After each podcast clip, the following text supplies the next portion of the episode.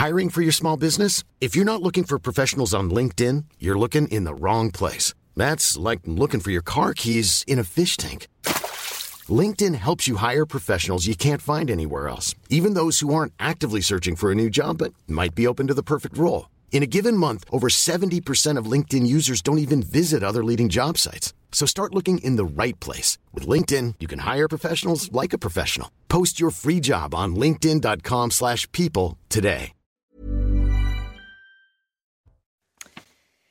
Bienvenue à tous et bonjour à vous. Au programme de Midi News, des maires, des élus, souvent d'ailleurs des petits maires qui se font insulter, agresser, attaquer et qui bien sûr n'en peuvent plus. Ils n'ont pas été élus pour ça, ils sont proches des problèmes de leurs administrés et pourtant ils font office de défouloir. Les failles béantes de notre système quand il s'agit d'expulser des étrangers multirécidivistes. Ce ne sont plus des failles, d'ailleurs, tant l'histoire que vous allez entendre euh, tout à l'heure est édifiante. Et puis, l'image, l'image des joueurs de foot iraniens à la Coupe du Monde qui refusent de chanter l'hymne national iranien en soutien à la résistance sur place, image évidemment d'un courage hors norme. On aura l'occasion de les commenter. D'autres sujets sont à venir. Mais tout d'abord, c'est le journal. Bonjour à vous, Simon Guillain.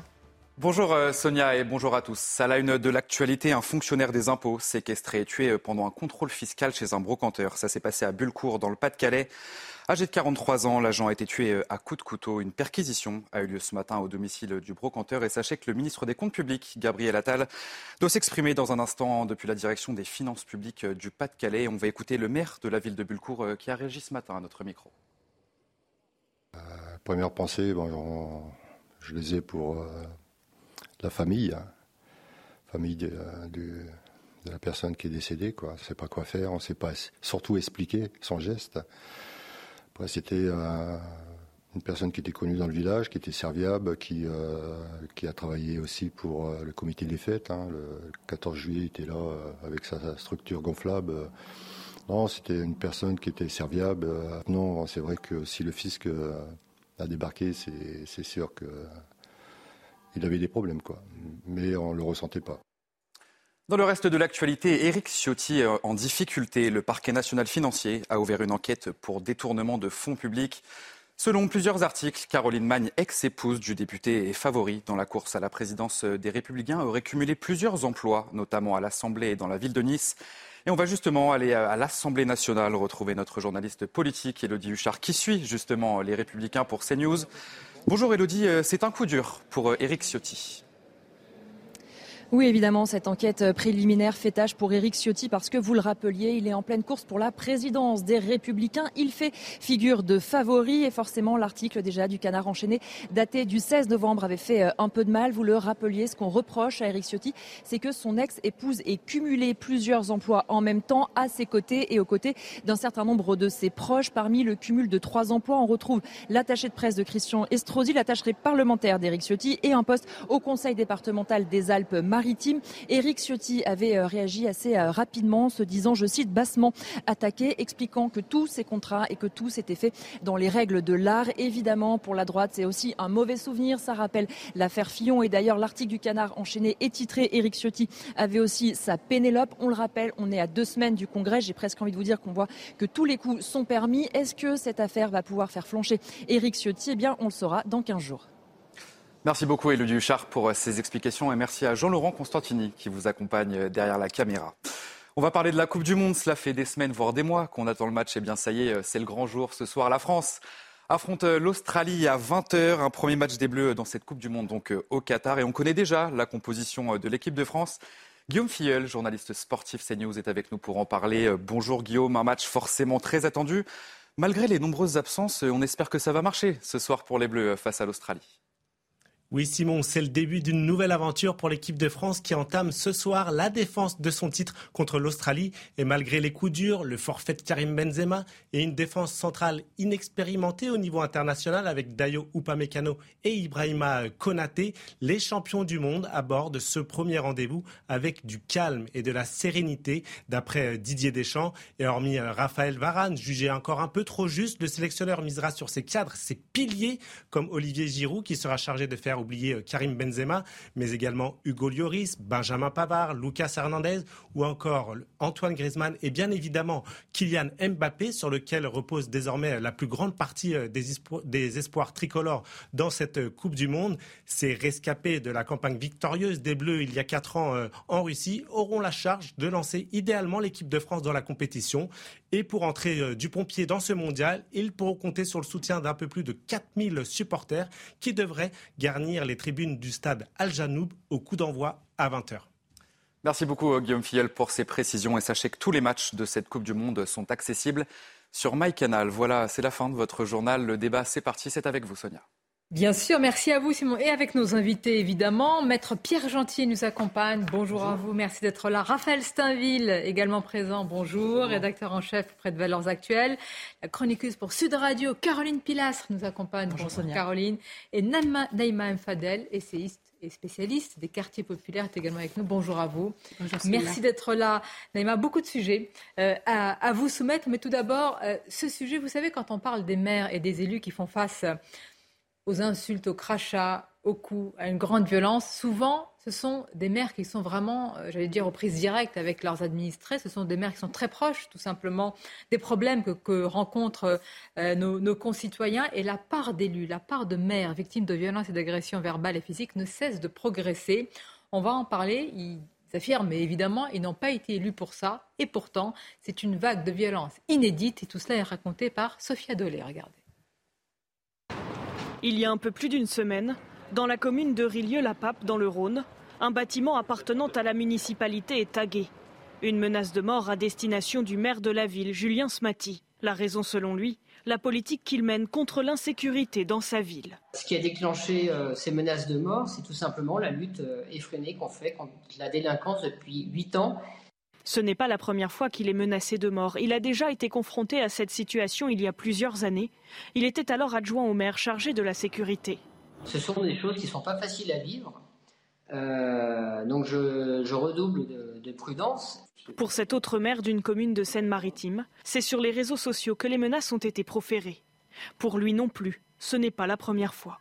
Au début du mandat précédent, dans un climat un peu compliqué dans la commune, j'avais reçu des textos un peu menaçants, j'avais porté plainte euh, à chaque fois, mais on n'était pas du tout sur le même euh, euh, rapport. Là, vraiment, c'est quelqu'un qui est venu écrire sur la page Facebook de la ville de Côtebec que les élus de Côtebec crèvent tous. Les deux élus ont immédiatement décidé de porter plainte pour se protéger, mais aussi et avant tout pour montrer qu'aucune attaque verbale ou menace ne peut rester impunie.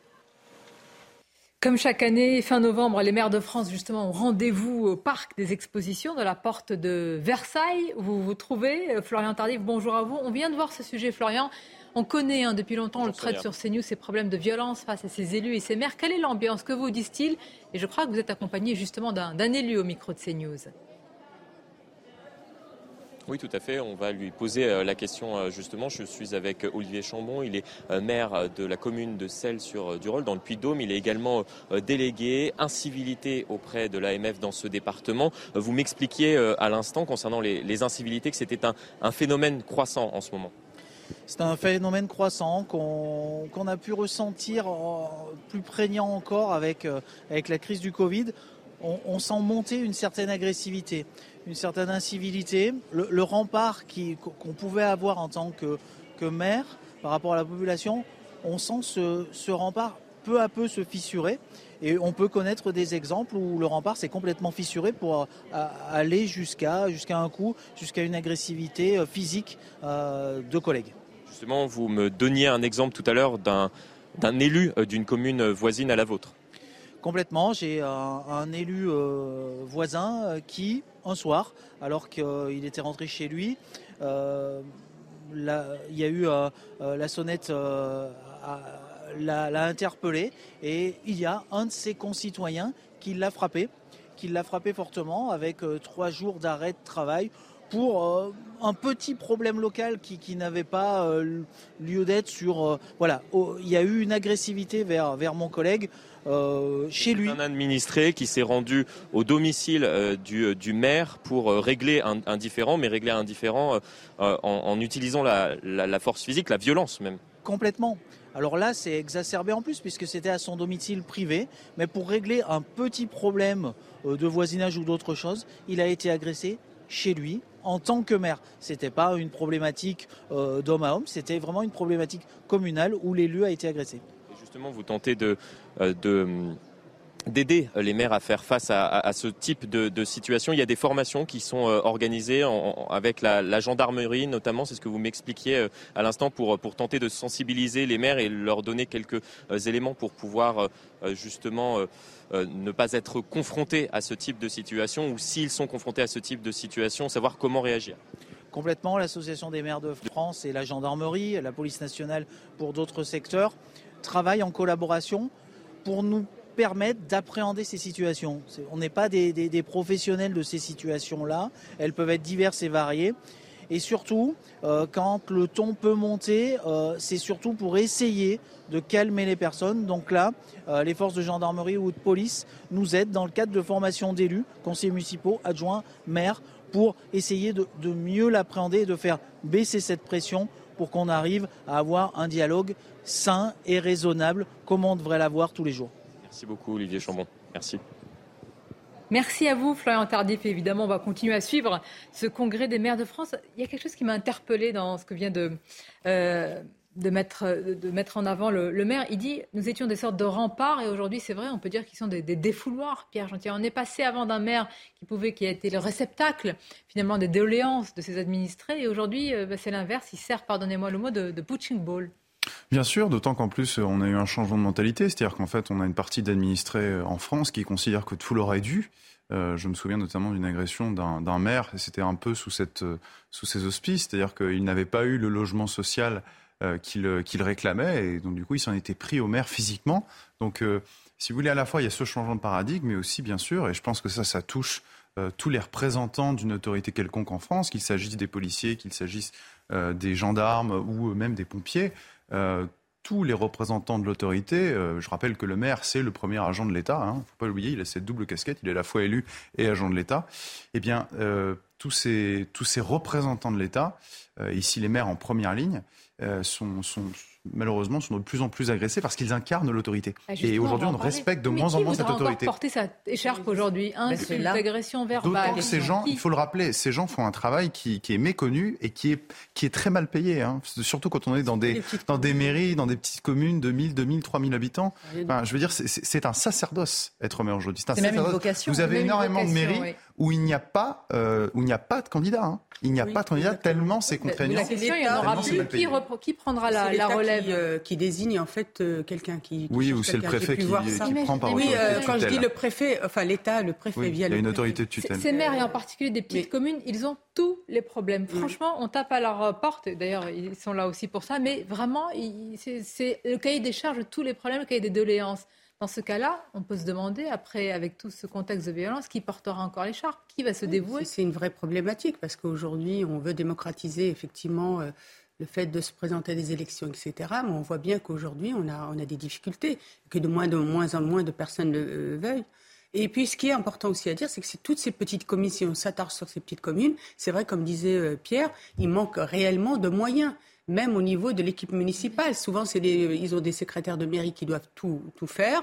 Le maire lui-même, j'avais vu sur une petite commune où il avait à un moment euh, le quart de ramassage, c'était lui-même lui qui l'avait euh, euh, conduit. Mais tout, mais même quand vous devez déplacer même du gravier, par exemple, etc., pour une résidence, c'est à la porte du maire que vous toquez. Et puis concernant les incivilités, les agressions, etc., ils ont la protection juridique, mais quand vous avez des petites communes, ils n'ont pas le moyen une grande ville, elle va avoir les moyens, cette protection juridique, de payer pour eux, mais ils n'ont pas les moyens. Alors, ce qui a quand même changé, c'est que depuis que David Lisnard est devenu président de l'AMF, il a été euh, non, mais c'est vrai qu'il a été en fait euh, alerté sur ce sujet. Il en a fait vraiment une priorité. Et souvenez-vous, c'était l'année dernière. Il a dit que dorénavant, pour tout acte d'incivilité, d'agression, que ce soit verbal ou euh, physique, l'AMF, elle, la porterait plainte. plus profond. Est-ce que, oui, mais c'est vrai. Après, voilà, la question que de la le policier, le pompier, bref, tous ceux qui incarnent un minimum justement l'autorité, le respect, l'enseignant, le médecin de quartier, l'hôpital, c'est le régalien en règle générale qui va mal de toute mm. manière et qui subit de la violence dans toutes les strates de la société. On en parle suffisamment, entre autres, sur ce plateau. Mais oui, je vous rejoins. Le maire est le premier magistrat de sa ville, de sa commune, de son mhm. village, de son bourg. Donc forcément, il est en première ligne et il passe, oui, pour un bouc émissaire la majorité du temps, parce qu'il y a une défiance politique, une défiance étatique de la part de beaucoup d'administrés qui ne savent pas conserver leur nerf, qui ne savent pas communiquer. Et c'est vrai qu'on se dit que sur le long terme, eh bien, il y aura une crise d'évocation aussi dans ce domaine, parce qu'il n'y a plus de filtre entre même la vie personnelle et professionnelle. On l'a entendu, toquer hein, à la porte de ce maire, chez lui, là où vit sa famille, le menacer de mort. Enfin, il n'y a plus de filtre, il n'y a plus de limite. On peut s'exprimer, on peut être en désaccord une fois de plus, mais est-ce qu'on est obligé d'en arriver aux menaces de mort, aux insultes et à la violence physique? Je trouve que c'est sidérant en fait ce qui se passe. Et la Covid a bon dos aussi, parce que beaucoup d'entre nous n'avons pas changé d'attitude malgré ce qui s'est passé, même si beaucoup... Hein, ont euh, subi peut-être une irascibilité supplémentaire avec l'enfermement, mais ça n'est pas une excuse pour se conduire comme ça. Mais c'est vrai que ça dit quelque chose, effectivement, comme disait Sonia, de la société, parce que quand vous voyez même le maître, l'enseignant, c'était le maître, c'était le respect qu'on avait. J'ai vu dernièrement un sondage qui disait que 48% des agressions contre les enseignants, c'était des parents d'élèves. Donc on voit bien qu'il y a un problème. Et c'est pareil pour, euh, le, médecin qui soigne quand vous voyez qu'ils sont attaqués dans leur cabinet. Et après, vous voyez le cercle infernal. On vient et on se plaint qu'il n'y ait plus justement, euh, Raphaël Steinville, ces médecins un petit peu partout, qu'il n'y ait pas ce maillage territorial. On se plaint qu'il y ait des écoles, certaines écoles et des cours sans certains professeurs. Et là, on va se plaindre qu'il n'y ait plus de maire, alors que on, je veux dire, qu'une partie de la société participe justement à leur découragement total. Oui, mais je, pense, euh, si, on, si on part des chiffres et qu'on voit qu'entre 2019 et aujourd'hui, c'est plus de 200% d'augmentation de, faits de violence à l'encontre des 200% maires.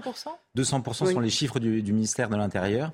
Euh, donc c'est énorme, mais euh, je pense qu'il faut aussi s'interroger sur les raisons. C'est pas du tout pour excuser ceux qui s'en prendraient à leurs élus, mais ça dit quelque chose de l'état de la France, de l'état de désespérance aussi d'un certain nombre de personnes qui aujourd'hui, alors derrière le mot violence, il y, a, plein de choses. Hein c'est à la fois parfois ça peut être des simples mots, euh, des agressions euh, verbales, mais des agressions aussi euh, physiques. Mais pour qu'on en arrive à cette, à, cette extrémité où le maire vraiment devient celui qui est à portée de baffe. Souvent, on entend cette expression de député qui. elle était symbolique avant. Elle a été, symbolique. Aujourd'hui, c'est une réalité. Mais je pense que c'est, il faut s'interroger sur, sur, sur l'état de la France avant même de, se demander si demain on aura encore des élus. D'accord. Mais on ne cesse de s'interroger. Mais maintenant qu'ils sont en première que fait-on pour les protéger, même physiquement? Vous dites qu'il faudrait peut-être qu'il y ait des, échelons pour les bah, soulager de certaines tâches, mais ce sont leurs tâches, ce sont leurs prérogatives. C'est compliqué de dire à un maire de ne pas être vraiment en contact direct de ceux qui viennent toquer à sa porte. Mais Sonia, il n'y a que 12% qui portent plainte. Déjà, si l'ensemble... Et pourquoi? Mais, alors, ils, ont peur des, représailles en fait. Ils vivent avec leurs administrés aussi, ils vivent avec les gens. Oui, voilà, mais ils ont peur des représailles contre eux-mêmes ou même encore pire contre leur, euh, leur famille. C'est vrai qu'ils ont envie de, de, protéger leur famille. Mais ce qui est particulier, c'est que le maire faisait, franchement, pourquoi j'insiste là-dessus, faisait partie de la vie tout simplement des habitants vraiment comme le médecin de quartier, comme l'enseignant, comme d'ailleurs comme le policier euh, qui habitait dans le même quartier. Il y avait et, ça, reste encore l'élu qui est le plus apprécié, c'est-à-dire que dans, une classe politique où euh, on, ne peut que noter euh, la défiance toujours plus grande des Français à l'égard des politiques, le, seul finalement qui était préservé de cette de cette défiance, c'était le maire. mais ce que note notamment David Lisnard dans, l'interview qu'il accorde au, au FIAR aujourd'hui, c'est qu'il y voit plusieurs raisons il évoque le nihilisme, mais il parle aussi de, cet état nounou auquel on, attend tout, et, finalement la, figure de l'État, euh, euh, c'est le maire. Et puis il y a surtout euh, le fait que les gens, les, promesses qui ne sont jamais tenues mmh. par les responsables politiques, ça retombe finalement sur, sur, sur, sur les maires qui, qui, qui sont en première ligne. L'impuissance de l'État, l'incapacité à régler des grands problèmes devient finalement la et répercuté, et répercuté sur le maire. Ben, ben, dans ce cas-là, c'est terrible parce qu'ils vont toujours porter le chapeau finalement quelle que soit la couleur politique, quels que soient les gouvernements. Et puis aussi, moi je voudrais soulever aussi la question de la formation des élus. Dans notre pays, il y avait un budget formation des élus qui était extrêmement important pour former les élus, pour qu'ils puissent bien aborder leur mission. mais non, mais on vient vous insulter, on vient vous frapper. Quelle formation va vous permettre Non, la formation non ce que je veux dire par là, c'est que moi, je me suis rendu compte aussi en tant qu'adjoint, en travaillant avec des, élus, qu'il y avait un problème aussi lié à la délégation dont ils, qu'ils avaient en, responsabilité et que parfois, malheureusement, les, élus, en fait, se retrouvaient dans des difficultés liées aussi à la non-formation dans leur Mais de délégation. Qui on parle en réalité? Vraiment, quand je dis euh, petit maire, évidemment, c'est pas, je parle de maire de petite commune parce que je ne souhaite pas évidemment qu'il arrive ça aux maires des grandes villes, mais ils sont davantage protégés. Ils sont dans leur voiture de fonction, ils sont à l'abri de, je veux dire, de grandes mairies d'hôtels de ville. Il police municipale et d'autres qui n'en sont pas. Quand vous êtes dans une ville de 1000, un village de 1000, 1500 habitants, vous n'avez pas une police municipale euh, à porter, vous n'avez pas le poste de police à porter. C'est une évidence. Donc il y, a une inégalité euh, des maires euh, entre eux s'agissant de leur, niveau de protection. et on voit que, on voit que malgré tout, les incivilités, elles touchent. j'ai envie de dire toutes les villes. Hein, les mots sont importants. Incivilité. Alors, j'ai hésité à l'employer parce que incivilité, ça peut être pour certains, c'est juste euh, quelques mots, tout simplement. Or, pour euh, ces mères-là, euh, moi, je est violent, pour moi, c'est de l'insécurité. Mais pardonnez-moi. Bien sûr, bien sûr. Surtout ça, parce que non, mais on dirait qu'il y a une sorte de. Bien sûr, c'est pas une petite insulte ou un croche-patte euh, ou vandaliser un peu la voiture, enfin, ce qui serait scandaleux aussi. Mmh. Mais effectivement, comme ils sont au contact de leurs administrés et surtout dans les petites villes, une fois de plus, ils n'ont pas forcément envie d'avoir des rapports conflictuels parce que souvent ces maires, ces élus qui se sont présentés ont été des citoyens de ces villages, de ces bourgs, de ces et continuent à l'être, maires et citoyens. Bien sûr, mais donc ils sont vraiment en contact euh, même de tous les événements en fait de l'endroit où ils sont. Mais alors expliquez-moi qu'est-ce qui a changé dans la nature de ces territoires, de ces communes pour qu'il y ait une telle défiance par rapport à des gens qui ont habité, vu grandir les enfants de leurs administrés c'est quand même particulier de s'en prendre à des société, gens. mais pardon, parce que la société aussi, c'est un phénomène global. C'est-à-dire, c'est pas, c'est pas uniquement les maires. Les maires subissent, et je pense plus que les autres, mais il y a un phénomène global de montée de la violence, de montée des tensions, de montée aussi, pas que, je suis d'accord, mais des incivilités, euh, de, de l'agressivité, vraiment, de l'agressivité dans notre société, dans la société française.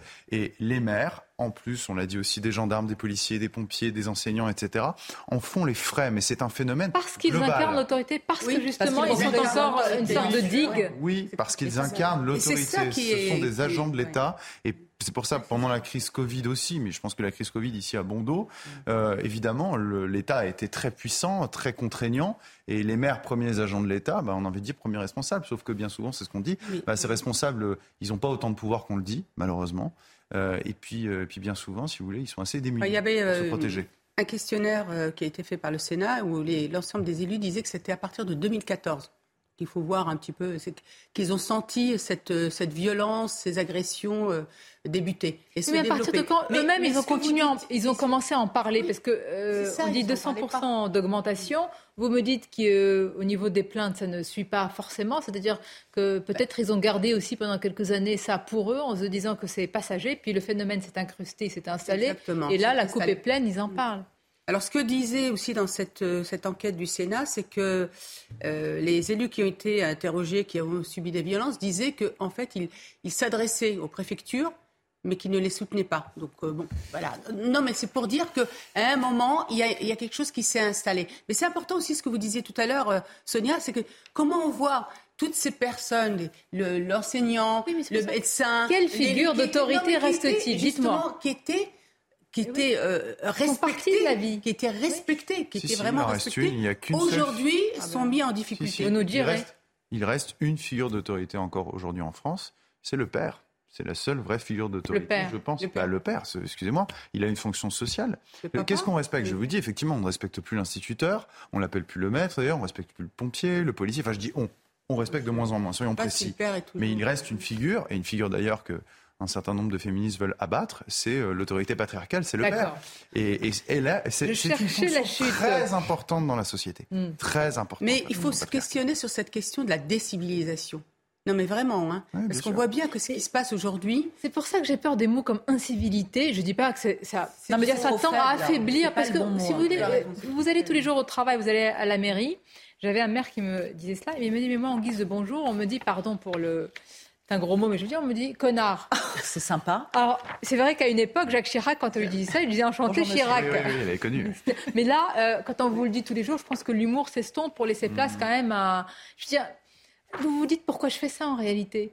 Pourquoi je fais ça pour un salaire de misère Ça me rapporte rien. Pour des coups, je suis là, je tiens.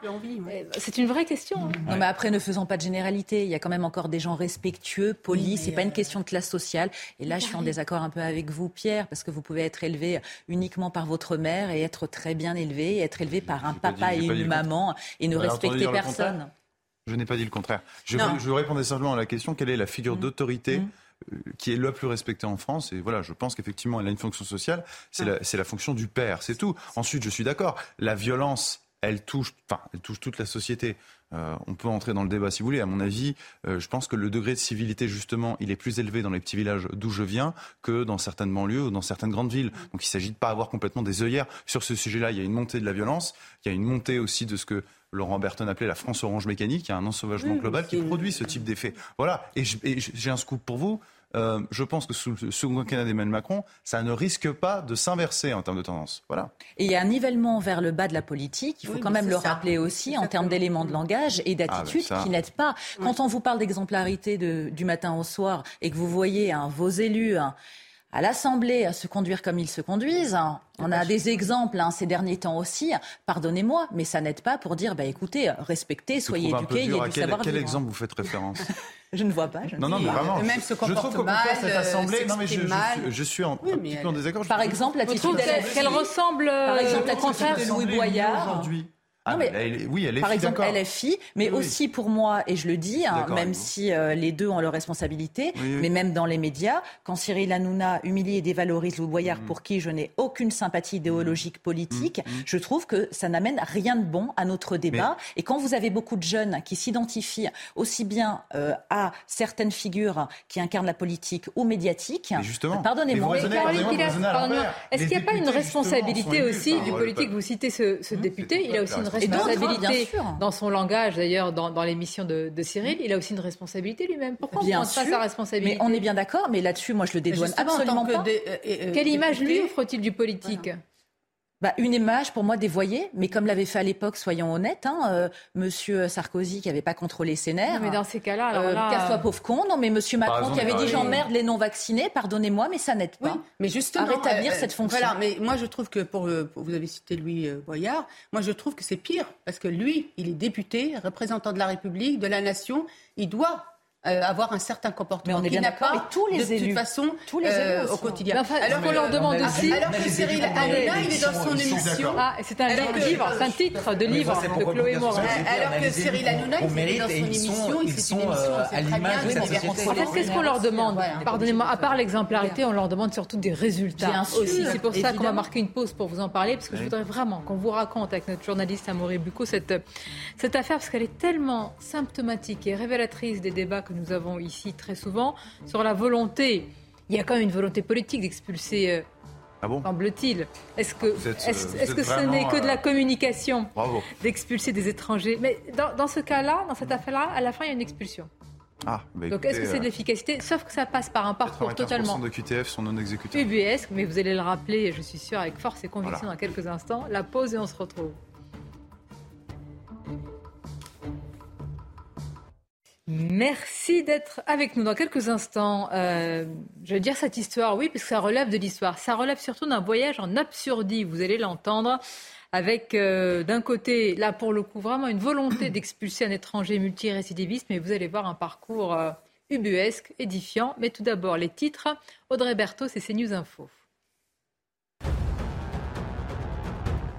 Le gouvernement a débloqué un financement exceptionnel d'environ 3 millions d'euros dans le but d'aider les départements qui ont accueilli l'année dernière plus de mineurs isolés étrangers que l'année euh, précédente. 11 départements vont se partager euh, cette enveloppe. Il s'agit en premier lieu euh, de la Seine-et-Marne, puis la Charente-Maritime et enfin le département de l'Ain. Coup d'envoi de la campagne d'hiver des Restos du Cœur. Cette année, le président de l'association est très inquiet. Les Restos du Cœur n'ont jamais accueilli autant de personnes. On compte 12% d'inscrits euh, supplémentaires par rapport à l'année dernière et une hausse de 25% de jeunes enfants de 0 à 3 ans. Enfin, la Guadeloupe dénonce une cyberattaque de grande ampleur. Les réseaux informatiques ont dû être interrompus par mesure de sécurité. Une plainte a été déposée, une cellule de crise a été installée. Ces derniers mois, plusieurs cyberattaques ont été recensées en Essonne, en Seine-Maritime et enfin en Seine-et-Marne. Merci à vous. Tiens, maître, vous avez pas mal de, réactions sur la figure d'autorité dans notre société. Quand vous avez dit le père, vous avez pensé aussi à la mère, ça va de soi. C'est l'autorité parentale. Bah, on n'a même pas relevé tellement ça nous paraît évident. Pas de société matriarcale. Donc euh, je, je ne dis pas que les. Attention, ne me faites pas dire ce que je n'ai pas dit. Elle a ah, il a besoin de préciser. Je ne dis pas que les femmes n'ont pas d'autorité. Il y a trois femmes sur je ce vous dis simplement, Je vous dis simplement que.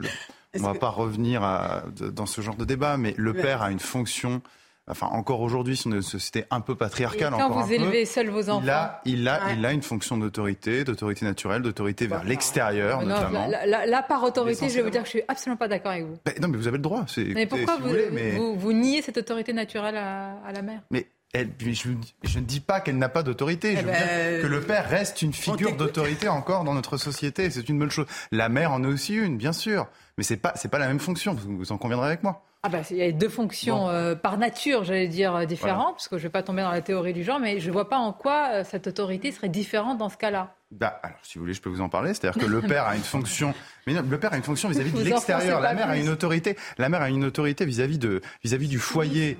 D'accord C'est vis-à-vis des enfants, vis-à-vis du foyer. le père, c'est l'ouverture vers l'extérieur. Bah oui, c'est fini, c'est l'ancien. Non, non, mais, non, mais ça non, mais ça n'empêche pas qu'on peut. C'est en train, mais je suis d'accord, c'est en train de changer. Non, mais ça reste. un cadre à un enfant. Voilà, mais ça n'empêche pas qu'on peut donner un cadre sans qu'on soit dans cette explication-là. Vous faites Aujourd'hui, vous voulez. La, question, c'est la question de l'éducation avant tout, oui. et la question de l'éducation qu'elle soit euh, soit du fait du père ou de, ou de, ou de la mère. Hmm. Enfin, je crois que c'est pas. En fait, en fait, je pense qu'on peut pas comparer euh, comme euh, vous l'avez fait tout à l'heure par rapport à ces, euh, cette autorité qui était hmm. naturelle de l'enseignant, du, du, médecin, de l'élu, etc. Je crois que c'est pas à ce, à ce c'est pas à ce niveau-là. Écoutez. vous n'êtes pas d'accord, vous avez précisé vos propos. Alors, je, je, voudrais vraiment vous parler de cette histoire, parce qu'elle montre bien les difficultés pour, je veux dire, pour le ministère de l'Intérieur, pour l'État d'expulser les étrangers en situation irrégulière. C'est un multirécidiviste, radicalisé en prison, en situation irrégulière, expulsé vers la Côte d'Ivoire. Donc l'expulsion-là a été actée il y a quelques jours. Mais pourquoi c'est un voyage en absurdie? Parce qu'il a tout fait pour s'opposer à son expulsion. Et il faut dire qu'on va le voir que les lois l'y ont aidé. Il a même reçu le soutien d'une députée aussi de la France insoumise. Amaury Bucco, bonjour à vous, merci d'être là. D'abord, est-ce que vous pouvez nous raconter euh, le début, en tous les cas les tenants et aboutissants de cette histoire rocambolesque? Alors voilà, euh, euh, tout, est parti en fait de cette visite de la députée de la France Insoumise, Rachel Keke, au centre de rétention administrative de Plaisir. C'était au mois de novembre, là, euh, il y a quelques jours, effectivement.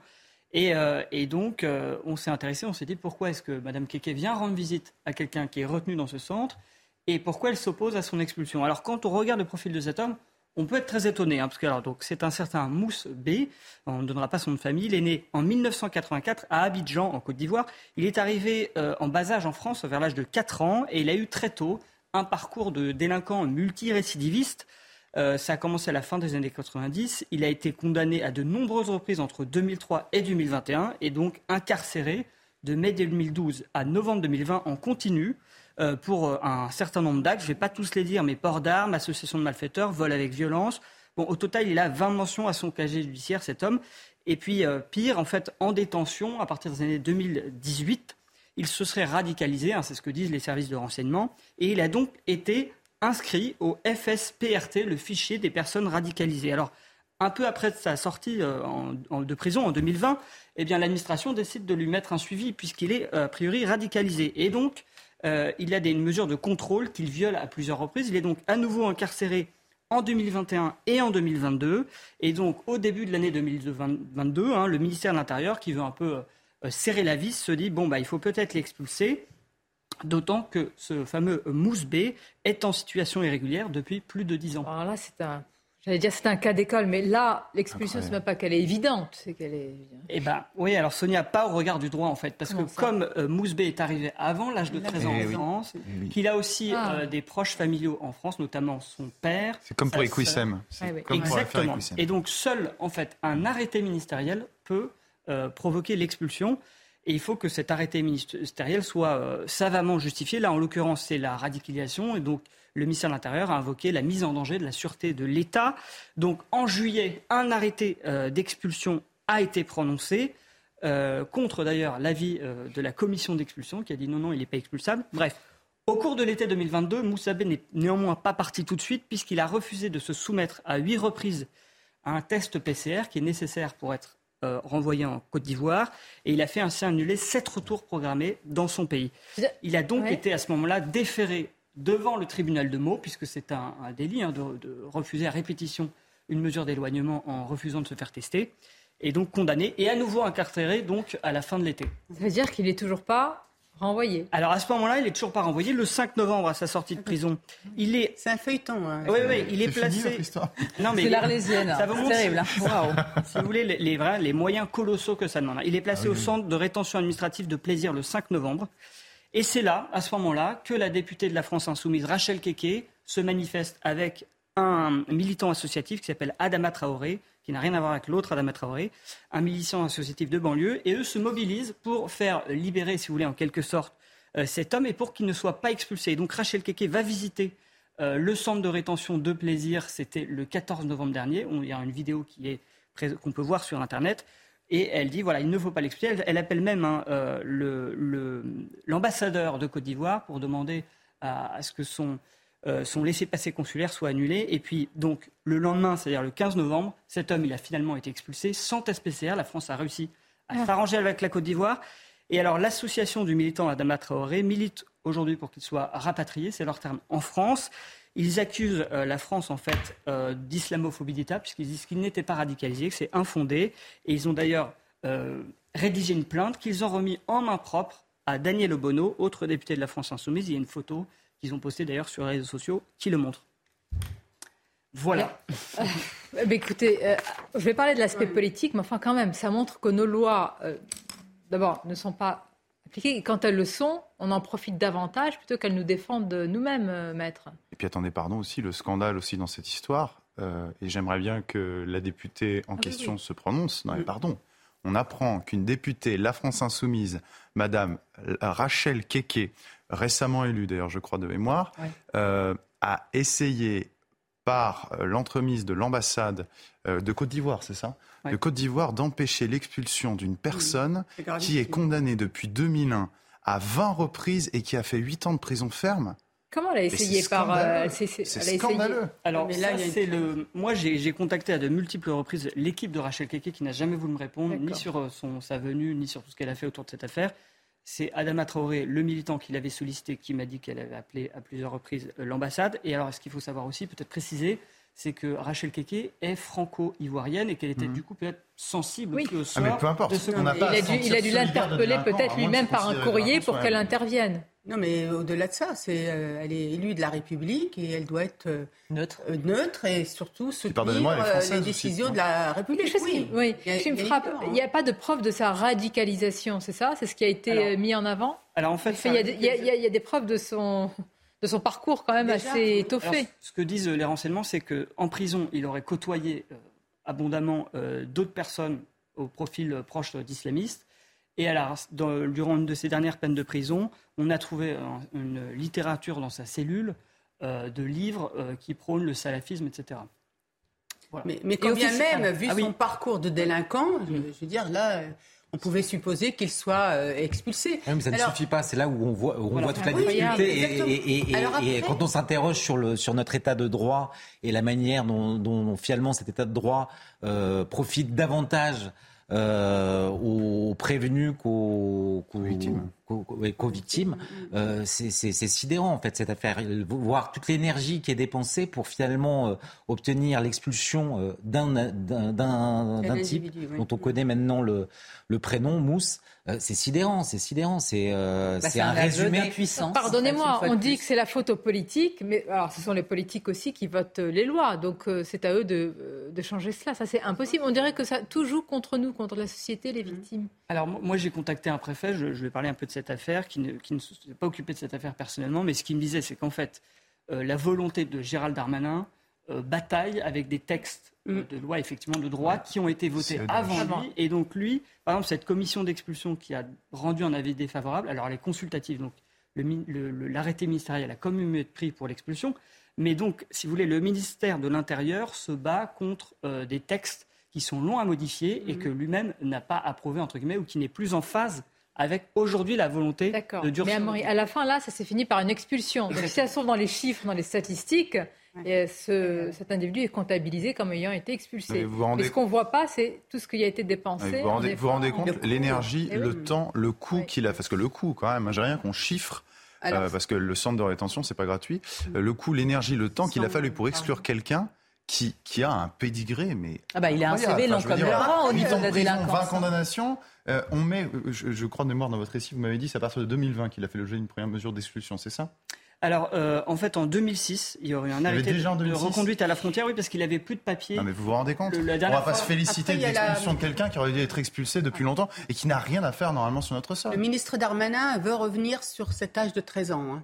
Tout à fait. Pas expulser. Euh, c'est ça. Non, il, n'a connu, il n'a connu que la France. de toute la Macronie et avec l'aile gauche, ça va être Il n'a connu que la France. Oui, c'est ça. Bah mais bah, avant écoutez, il fera, il fera connaissance avec d'autres pays. manifestement. Le euh, ministre Darmanin en a parlé il y a 15 jours en disant qu'il faut absolument revenir sur. Non, mais certes, c'est normal qu'il ait des droits. Nous sommes dans un état de droit. Mais à un moment donné, il y a des lois qui doivent être appliquées et les droits sont quand même très permissifs. Les droits ne sont pas La question je voudrais vous poser d'être protégé de la société, oui. Bien sûr, aussi. Mais la question que je voudrais vous poser à Maury, est-ce que cette personne était fiché S officiellement oui. Alors, FSPRT, c'est pire que fichier S, en fait. C'est vraiment. D'accord, c'est au-dessus, en fait. 5 ans au-dessus. C'est hein. les fichiers des signalements pour la prévention de la radication à caractère terroriste. Donc, c'est vraiment fichier S, vous pouvez l'être. Euh, pour, euh, des, des, des, pour des opinions. Là, c'est précisément le terrorisme, vous voyez. Mm. Ah oui, donc. Et, euh, il y a... ah oui, et concernant la plainte pour islamophobie contre la France il y a des chances que ça passe, ça, ou pas?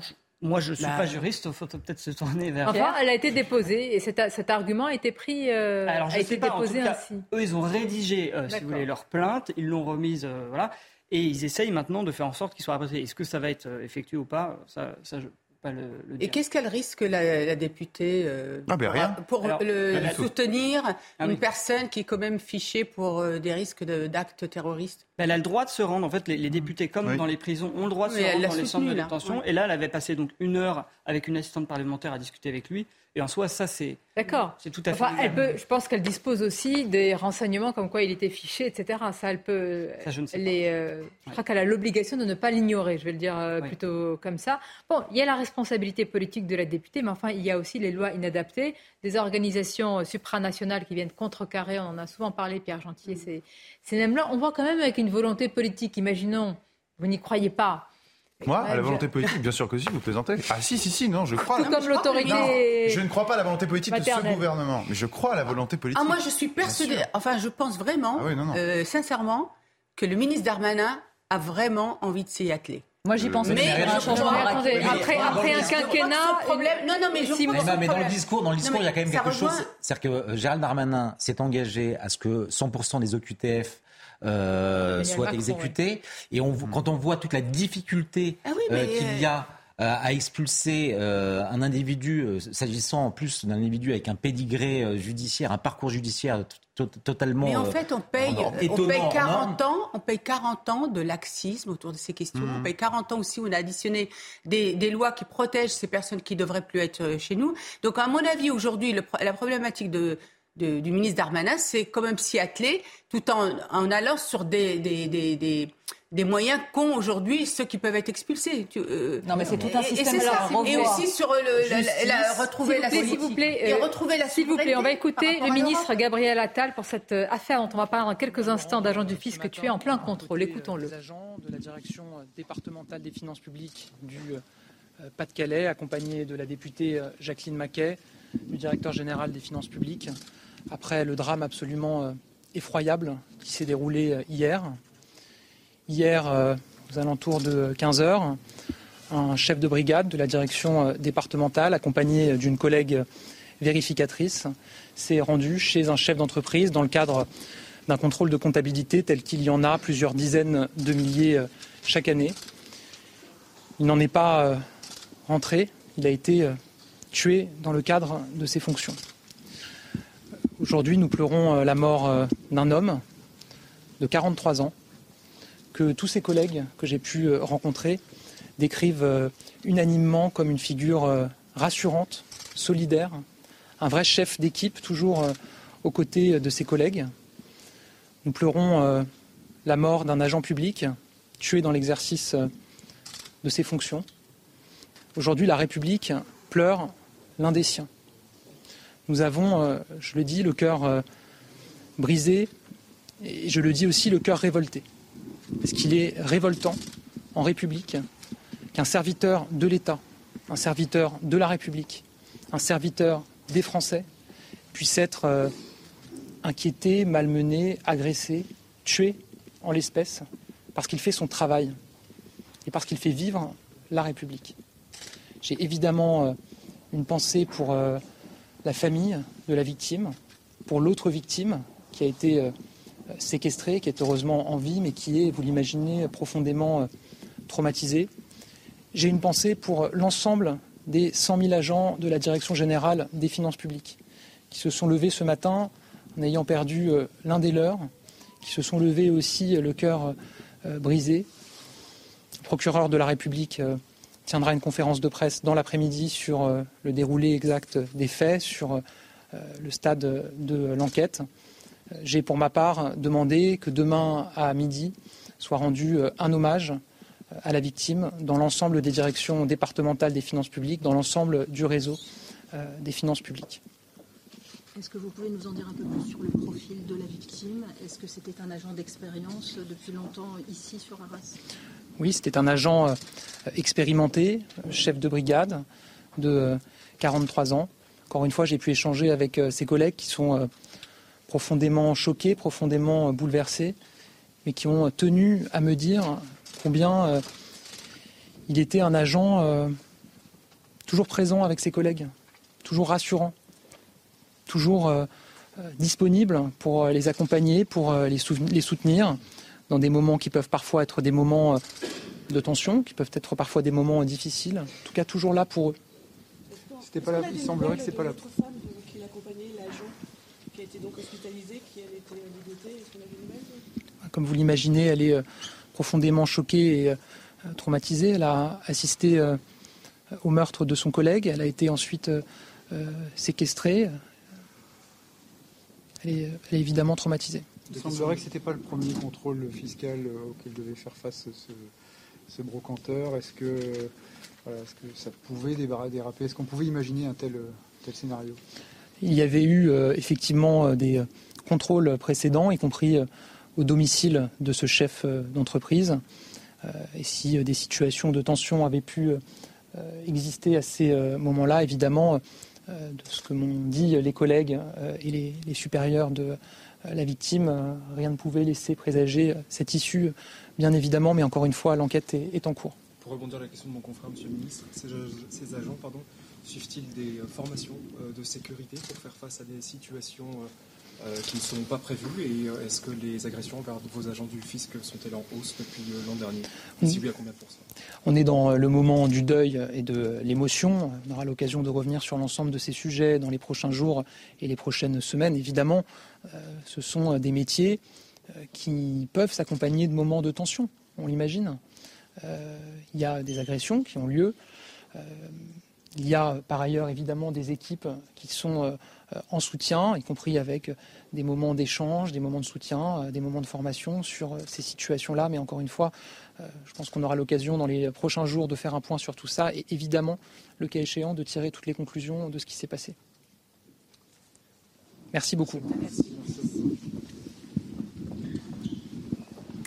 L'agent des finances publiques a été tué dans le cadre de ses fonctions. Un agent euh, expérimenté, a précisé le ministre des Comptes publics, Gabriel Attal. Euh, il avait 43 ans. La République pleure l'un des siens. Vous venez d'entendre cette prise de parole du ministre, alors que c'est l'horreur et le choc à Bulcourt, dans le Pas-de-Calais, avec ce contrôle fiscal qui a totalement dégénéré, qui aurait pu imaginer un tel dénouement euh, tragique? On va en parler dans quelques instants. On va s'arrêter pour l'heure sur les mots du ministre. Je vous le rappelle en quelques mots, un brocanteur qui est à l'origine de tout cela, qui a séquestré donc deux agents. Vous l'avez entendu, euh, la collègue, la femme s'en est sortie et évidemment est sous le coup d'une très vive émotion. Et euh, le brigadier, enfin l'agent, l'autre agent a été eh bien lesté de différents coups de couteau, de multiples coups de couteau. Est-ce un fait divers? En tous les cas, le ministre a plutôt insisté, Raphaël Saint-Ville, quand même sur un agent, un serviteur de la République, là, qui est, tombé finalement dans le cadre de son travail. Oui, c'est vrai, euh, c'est un drame, euh, mais est-ce que la, grande interrogation, c'est est-ce qu'on peut tirer des conclusions de, ce, drame? J'ai l'impression que malheureusement, on a déjà connu ça, et ça a été même mis en scène dans un certain nombre de, de films. Euh, c'est des choses qui arrivent, qui sont euh, terribles, brutales. Est-ce qu'on peut le euh, dans la dans la filiation de ce qu'on disait tout à l'heure, voir dans, cet agent de l'État une figure de l'autorité comme peut l'être un instituteur, je ne sais pas. la seule chose que l'on peut dire aujourd'hui, c'est que c'est c'est terrible, c'est terrible pour lui, c'est terrible pour sa famille, c'est terrible pour ses... Faire attention aux conclusions, c'est-à-dire est-ce que ça aurait pu arriver Oui, dans les, il y a quelques années, dans les années 70, peu importe en réalité. Malheureusement, il y a déjà eu des agents de fisc qui. Euh, ou des inspecteurs. Qui ont été tués ou, alors, est-ce que euh, ça traduit une société de plus en plus violente Peut-être aussi une société qui est passée par des confinements, par euh, une période de Covid qui a, pour certains en tous les cas, ébranlé tous les repères et qui fait que eh bien, une remarque, une pression, un contrôle peut dégénérer. Est-ce qu'il faut voir aussi cette lecture-là? Je pense qu'il faut regarder, alors je ne les ai pas euh, en tête, mais je pense que, vous voyez, typiquement, si on veut tirer des conclusions politiques, je pense qu'il faut, euh, au-delà de ce drame, et c'est un drame évidemment, euh, il faut regarder aussi les grandes masses, c'est-à-dire est-ce qu'il y a une hausse des homicides hmm. concernant les agents du Trésor? Je ne sais pas, ce serait intéressant, là on vient de découvrir l'information, ce serait intéressant de, regarder, mais je suis d'accord avec Raphaël Steinville, on ne peut pas tirer pour tout de grandes tendances politiques, malheureusement il y en a déjà eu. Euh, des homicides sur des, agents euh, du fisc. Euh, je, je, pense qu'il y en aura. Sur les inspecteurs D'abord, la présence du ministre, elle est, elle est normale, elle est naturelle, vu l'émotion évidemment de tous les mm. collègues, et c'est son ministère. Mais le fait de dire qu'il a été tué dans le cadre de son travail, que c'est un agent de la République qui tombe, ça, politise de fait. C'est-à-dire que le fait divers rentre là dans le cadre politique et la protection de ces agents va se poser aussi. Hein. Euh, oui, mais je pense vraiment qu'il faut. Enfin, c'est un drame, mais que ça reste quand même un fait divers. Il n'y en a pas, entre guillemets, tant que ça. Le dernier, il y a eu un inspecteur qui avait été tué par un, un agriculteur qui était venu. Euh, Tout à fait. Donc bon, je pense que bon, voilà, je rejoins complètement ce que ce qu'a dit Raphaël. Il ne faut pas non plus. Remarquez raison garder. Hein. c'est un acte abominable hein, et derrière tout ça, il n'y a rien de justifiable évidemment à cette violence. On ne peut penser qu'à sa mm. famille, mais derrière il y a aussi hein, sans doute une personne qui était désespérée, acculée et euh, c'est peut-être euh, émotionnel. Et voilà, on ne peut pas tout ramener à la politique, je suis d'accord avec vous. Courte pause, on va se retrouver dans quelques instants. Beaucoup, beaucoup de sujets à vous soumettre. Il y a cette image, évidemment, vous l'avez sans doute déjà vu, ces joueurs iraniens qui refusent de chanter leur hymne. Imaginez-vous ces joueurs quand ils vont rentrer chez eux. Ils sont hyper. que va-t-il du courage, hein, vraiment. Quel compte vont-ils rendre, etc. On va en parler d'autres sujets également. À tout de suite, une courte pause. Dans quelques instants, on va reprendre le fil, le cours de nos débats. Mais tout d'abord, c'est le journal. Rebonjour à vous, Simon. Rebonjour euh, Sonia, la une de l'actualité, le match bien sûr euh, ce soir entre la France euh, et l'Australie. Les Bleus font leur entrée en lice à la Coupe du Monde, un match prévu ce soir à 20h et on va sans plus tarder aller sur place à Doha au Qatar, retrouver nos envoyés spéciaux Louis Vix et Ikram Kshikesh. Bonjour Louis, alors on a déjà des indices sur le 11 de départ de ce soir. Quelles sont les dernières informations dont vous disposez Quelle est l'ambiance à moins de 24 heures maintenant du début du match?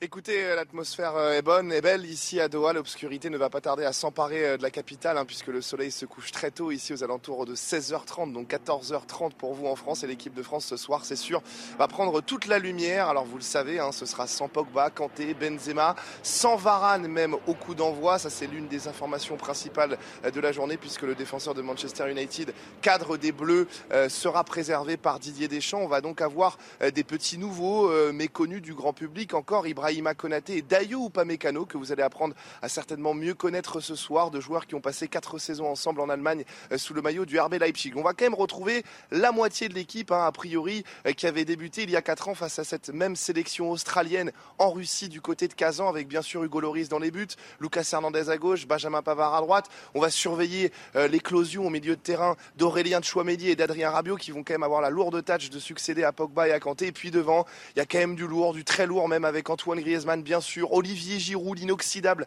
Olivier Giroud à 36 ans. Et puis sur les côtés, Kylian Mbappé et Ousmane Dembélé pour semer le trouble, on l'espère, et créer un maximum de danger. Bien débuter cette compétition, c'est primordial. Les, Bleus le savent. Et on sait qu'elle est importante, cette centraliste des Bleus. Merci beaucoup, Louis Vix, pour toutes euh, ces précisions. Et sachez que le match de l'équipe de France, comme tous les matchs de la Coupe du Monde, sont accessibles sur MyCanal. Le congrès des maires s'ouvre aujourd'hui et se tient jusqu'à jeudi à Paris. En France, plus d'un maire sur trois a déjà été victime de menaces verbales ou écrites. Et on va aller justement euh, sur place au congrès des maires retrouver euh, notre journaliste politique Florian Tardif avec Fabrice Elsner. Bonjour Florian, les maires sont inquiets face aux nombreuses incivilités dont ils sont victimes. C'est ce qu'ils disent. Oui, vous venez de rappeler euh, les chiffres. Deux tiers euh, des euh, élus qui sont confrontés à des incivilités, un tiers qui sont victimes d'agressions. Les témoignages ici sont nombreux au congrès de l'Association des maires de France, qu'il s'agisse de grandes agglomérations ou de plus petites communes de 200, 300 ou 400 habitants. Un maire m'expliquait tout à l'heure, par exemple, qu'il avait été confronté à ce type de situation. Un individu, suite à un indifférent, est venu jusqu'à son domicile, a enfoncé la porte et l'a mise en joue, l'a menacé à ce moment-là. Il a écopé uniquement d'une amende de 400 euros. 400 euros uniquement, m'a expliqué euh, cet élu. Les maires qui, vous l'avez compris, se sentent bien seuls face à ce type euh, de situation. C'est en tout cas le sentiment euh, qui domine ici. C'est à Fabrice Elsner qui vous accompagne derrière la caméra. Nouvelle nuit de tension à Mayotte. Ça s'est passé à Mamoudzou, la plus grande ville de l'île. Mayotte est secouée depuis dix jours par des conflits entre quartiers qui ont fait un mort le 12 novembre dernier. Gérald Darmanin a annoncé l'envoi de renforts sur place. Une situation qui découle de l'immigration illégale, selon cette députée de la première circonscription de Mayotte. Quand on laisse se développer les bidonvilles, quand on laisse se développer des zones de non-droit, quand on laisse nos frontières sans défense, eh bien, on voit l'immigration clandestine qui arrive comme un tsunami à Mayotte et qui amène, parce que 80% euh, des affaires au tribunal, 80% des détenus dans notre prison, ce sont des étrangers en situation irrégulière, nous, on voit que l'immigration clandestine à Mayotte, elle est en train de nous tuer littéralement. Et on a besoin que la République regagne le terrain. Et en Ukraine, les dernières nouvelles autour de la centrale de Zaporizhzhia sont plutôt rassurantes. Les experts de l'Agence internationale de l'énergie atomique ont évalué l'étendue des dommages. Après les bombardements intenses du week-end, ils ont confirmé qu'il n'y avait aucun problème immédiat concernant la sécurité nucléaire du site. Tout de suite, euh, c'est l'heure de votre chronique sport et bien Gasly qui fait euh, ses débuts chez Alpine. Vous allez le voir tout de suite. Regardez votre programme avec Sector, montre connectée pour hommes. Sector, no limits. La saison 2022 à peine terminée, le chapitre 2023 s'ouvre déjà pour Pierre Gasly. Fini Alpha Tauri, le Normand a installé son siège et son numéro 10 chez l'écurie Alpine. Il a pu effectuer aujourd'hui ses premiers tours au volant de l'A522 lors des essais d'intersaison sur le circuit d'Abu Dhabi. À 26 ans, Pierre Gasly a quitté le giron Red Bull pour relancer sa carrière dans une écurie ambitieuse. Il devra faire oublier Fernando Alonso, double champion du monde, cohabiter avec Esteban Ocon, l'autre Français de sa génération, et pourquoi pas retrouver la plus haute marche du podium la saison prochaine. Vous avez regardé votre programme avec Sector, montre connectée pour hommes. Sector, no limits. La suite de vos débats autour de la table, Naïma M. Fadel, Caroline Pilas, Raphaël Steinville, Mickaël Sadoun qui nous a rejoint. Bonjour à vous. Bonjour, Merci d'être là. Vous êtes euh, consultant. Je vous remercie. Je le dis parce que je n'ai pas ma feuille, de... je la retrouve Vous êtes perdu. vous voyez, mais je vous connais si bien. Est-ce que j'oublie un titre? Non. Non, consultant, ça va. Et à vos côtés, comment l'oublier? Je le vois tous les jours, évidemment. Et c'est un bonheur.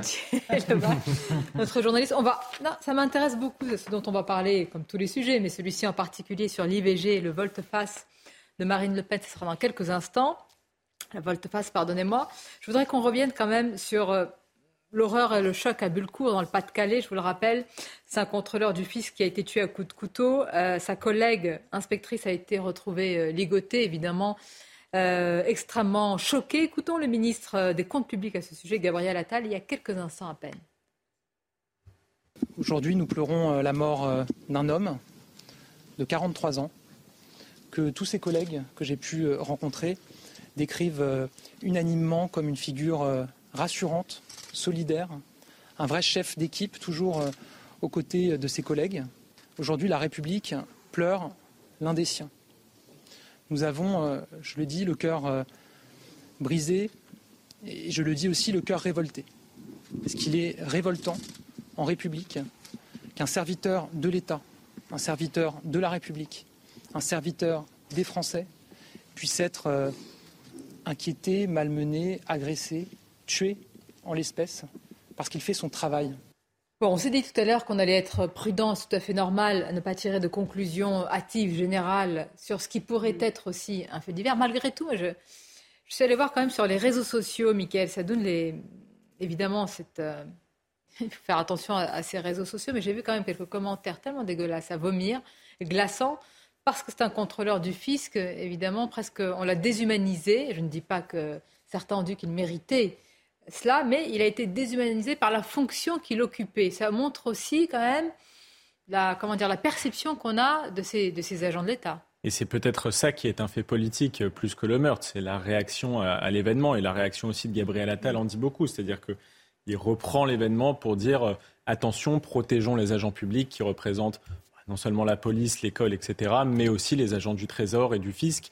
Euh, oui, c'est bien dommage de voir ces réactions sur les réseaux sociaux, mais je pense une fois de plus que ça ne date pas d'hier et qu'il y a, je dirais malheureusement, une détestation un peu séculaire euh, vis-à-vis des gens qui viennent collecter l'impôt. Et euh, voilà. Est-ce qu'il faut se méfier de cette détestation quand elle est appuyée sur une colère? Je dis petites gens, attention quand je dis ça, c'est-à-dire les familles modestes, les Français modestes qui font face à l'inflation, qui font face aux difficultés. Est-ce que ce cocktail-là, d'une détestation, j'allais dire presque euh, ancrée dans la société par rapport à ces gens, mais oui, ces gens qui viennent contrôler et qui le qui le font bien. Parfois, il peut y avoir un caractère un peu, voilà, avec une pression. Certains dénoncent parfois des contrôles inhumains. Je ne dis pas du tout que c'est dans ce cas. Attention, couplé avec vraiment une détresse en ce moment face à l'inflation et à la vie chère, est-ce que ce n'est pas un cocktail explosif? Et c'est la raison pour laquelle le ministre s'est senti obligé de se déplacer, Raphaël Saint-Ville. Oui, probablement. Euh, et de rassurer d'ailleurs hein, une, une Ce qui est certain, c'est qu'on n'a rien à enlever au aux, propos du ministre. Il a raison de se déplacer, il a raison de tenir euh, ce, discours-là. Euh, d'être en soutien de, de des, un hommage hein, qui sera ouais, de, tous les, de tous ceux qui sont si c'était un fait divers pardonnez-moi on a connu malheureusement là on sort de, d'un mois de, de, mois de faits divers terribles terribles oui mais Entre Lola non mais vous avez raison mais euh, en fait il y a des faits divers qui traduisent des faits de société euh, là, peut-être que la traduction de ce fait de société, c'est, euh, euh, mais c'est toujours très compliqué à, analyser à chaud sans avoir le, décorum. C'est peut-être le, désespoir absolu de ce de ce brocanteur, mais et, qui traduit le désespoir d'un certain nombre de Français. Mais c'est quand je dis ça, c'est pas pour ne serait-ce qu'expliquer, légitimer son, son, geste, mais à ce stade-là, c'est très, très compliqué de, pouvoir interpréter et d'avoir une lecture politique de, ce drame euh, horrible. La colère, on peut juste peut-être mettre en miroir par rapport aux chiffres qui viennent de tomber. On vient d'en parler dans le, dans le journal sur euh, les maires agressés. Il y a une étude du CEVIPOF qui vient d'être publiée hier, hier, qui a été présentée aux maires hier. Il y a quelque chose à mettre en miroir, parce que là, on parle d'un agent d'État, c'est les premiers euh, élus, élus auxquels on a directement accès dans la ruralité. Plus de 30% des maires qui euh, ont dû faire face à des insultes ou même à des agressions, qui est en augmentation nette en un an en plus. Donc euh, c'est quand même un phénomène qui augmente. On dit que ça existe depuis toujours, mais effectivement, là, il y a un phénomène qui prouve que ça augmente les agressions contre ceux qui représentent l'État. Et puis attention, il peut y avoir des changements, c'est-à-dire que le ministre, alors ça peut être un cas là unique et isolé, il faut l'espérer, mais peut décider aussi d'un renforcement de la protection de ses agents quand ils vont justement sur le lieu. Euh, euh, de travail de, oui, des, Français. Dans ce cas-là, ils peuvent aller accompagner. Enfin, il peut y avoir quelques réactions. Je vais vous laisser également développer votre argumentaire, Caroline. Je voudrais juste qu'on voit un petit peu Enfin, le contexte, on ne sait pas grand-chose. Hein. On sait que cet agent avait 43 ans. On sait que l'individu auteur des faits était un brocantier qui est décrit comme une personne. C'est souvent le cas, mais il est décrit comme une personne tout à fait normale et que ses voisins disent que jamais ils auraient pensé à cela. Regardez ce sujet de Sandra Chiombo. Ce village de 250 habitants est encore sous le choc après la séquestration et le meurtre d'un agent du fisc hier. Le suspect, un brocanteur installé dans la commune, un homme a priori sans histoire, selon les riverains. Ah oui, ça m'a fait peur. Je me suis levé à j'ai vu toutes ces voitures qui vont qu'est-ce qui se passe là Ouh, je savais qu'il y avait quelque chose de sérieux. Hein. Mais enfin, on était loin de penser à ça. Quoi. À le voir comme ça, il était pas mal. Hein. On ne le connaît pas plus que ça, bien sûr. On ne le fréquente pas. Sous le choc, le maire de Bulcourt peine à expliquer le geste de ce brocanteur intégré dans la vie locale. sait pas quoi faire, on ne sait pas surtout expliquer son geste. C'était euh, une personne qui était connue dans le village, qui était serviable, qui, euh, a travaillé aussi pour euh, le comité des fêtes. Hein. On va réunir le, conseil municipal, voir ce qu'on peut faire, comment expliquer aussi aux gens. Ce matin, c'est vrai qu'il y avait des, enfants qui étaient à l'arrêt de bus qui me posait la question et savoir euh, répondre, c'est pas pas évident pour des enfants. Après avoir rendu hommage à l'agent du fisc hier au Sénat, Gabriel Attal s'est déplacé à Arras ce mardi. Le ministre délégué au compte public s'est entretenu avec ses collègues de la direction départementale des finances publiques. Voilà, le ministre qui a donc affirmé que la République pleure l'un des siens. C'est pour ça que je vous dis, entre faits divers et la prise de parole politique, la, la frontière est ténue. C'est très compliqué d'argumenter sur cette affaire, parce qu'une fois de plus, rien ne justifie cet acte abominable. Mais est-ce que cette personne a eu un coup de folie? Est-ce que cet acte était prémédité? On ne le sait pas encore, nous ne sommes pas la justice. Ce que je peux reconnaître, c'est que Gabriel Attal a bien fait en termes de messages envoyés hein, pour cette corporation de se rendre sur place. Mais après, il dit qu'il faut mettre euh, plus de policiers ou une protection supplémentaire. Je ne sais pas comment ça va se traduire. Là, derrière chaque maire. Mais oui, et alors comment va-t-on faire? Donc, c'est bien de le dire, mais dans les actes, comment est-ce que ça se traduit en fait? Vous imaginez aussi, déjà vous avez un contrôle du fisc, c'est pas, et vous avez en plus euh, le, des policiers qui peuvent venir euh, escorter cet agent. Je veux dire, je on n'a pas les bras. Hein les bras tout simplement. En plus, on n'a pas les moyens et en plus, ça serait quand même assez. Le fisc ne se termine pas. Euh, heureusement. Par, oui, heureusement. mais vous savez, évidemment, quand on écoute les psychologues en ce moment, après la période Covid, ils vous disent que véritablement, même des personnes qui étaient, j'allais dire, tout à fait euh, maîtres de leur nerfs, connaissent des périodes de plus en plus tellement stressantes qu'au moindre coup de pression, eh bien, malheureusement, ça, on peut, elles sont plus ouais, effectivement. J'allais mettre ça, ouais. oui. Mais vous voyez, enfin, ce, ce, ce drame, c'est pas, enfin, j'allais dire, c'est pas. Euh, il y a ce drame-là, mais par exemple, le dernier, c'est en 2004. En 2004, où, hmm. deux inspecteurs euh, oui, travail sont arrivés dans une, une, exploitation mais... agriculteur, euh, agricole agricole et qui se sont euh, fait tuer. Donc euh, bon, on voit bien que ça reste quand même un fait divers. Après, c'est vrai que l'intervention de Gabriel Attal elle est intéressante parce qu'on voit bien qu'il veut peut-être lui, pour le coup, politiser. Oui, bah oui. Voilà, c'est ça bah, démarche. Bah, J'allais mettre ça en regard, si vous voulez, avec euh, les chauffeurs de bus qui avaient subi des agressions au moment du Covid parce qu'ils avaient demandé à des usagers de mettre leur masque. C'est-à-dire qu'on a des contextes politiques qui génèrent des tensions sur un sujet en particulier.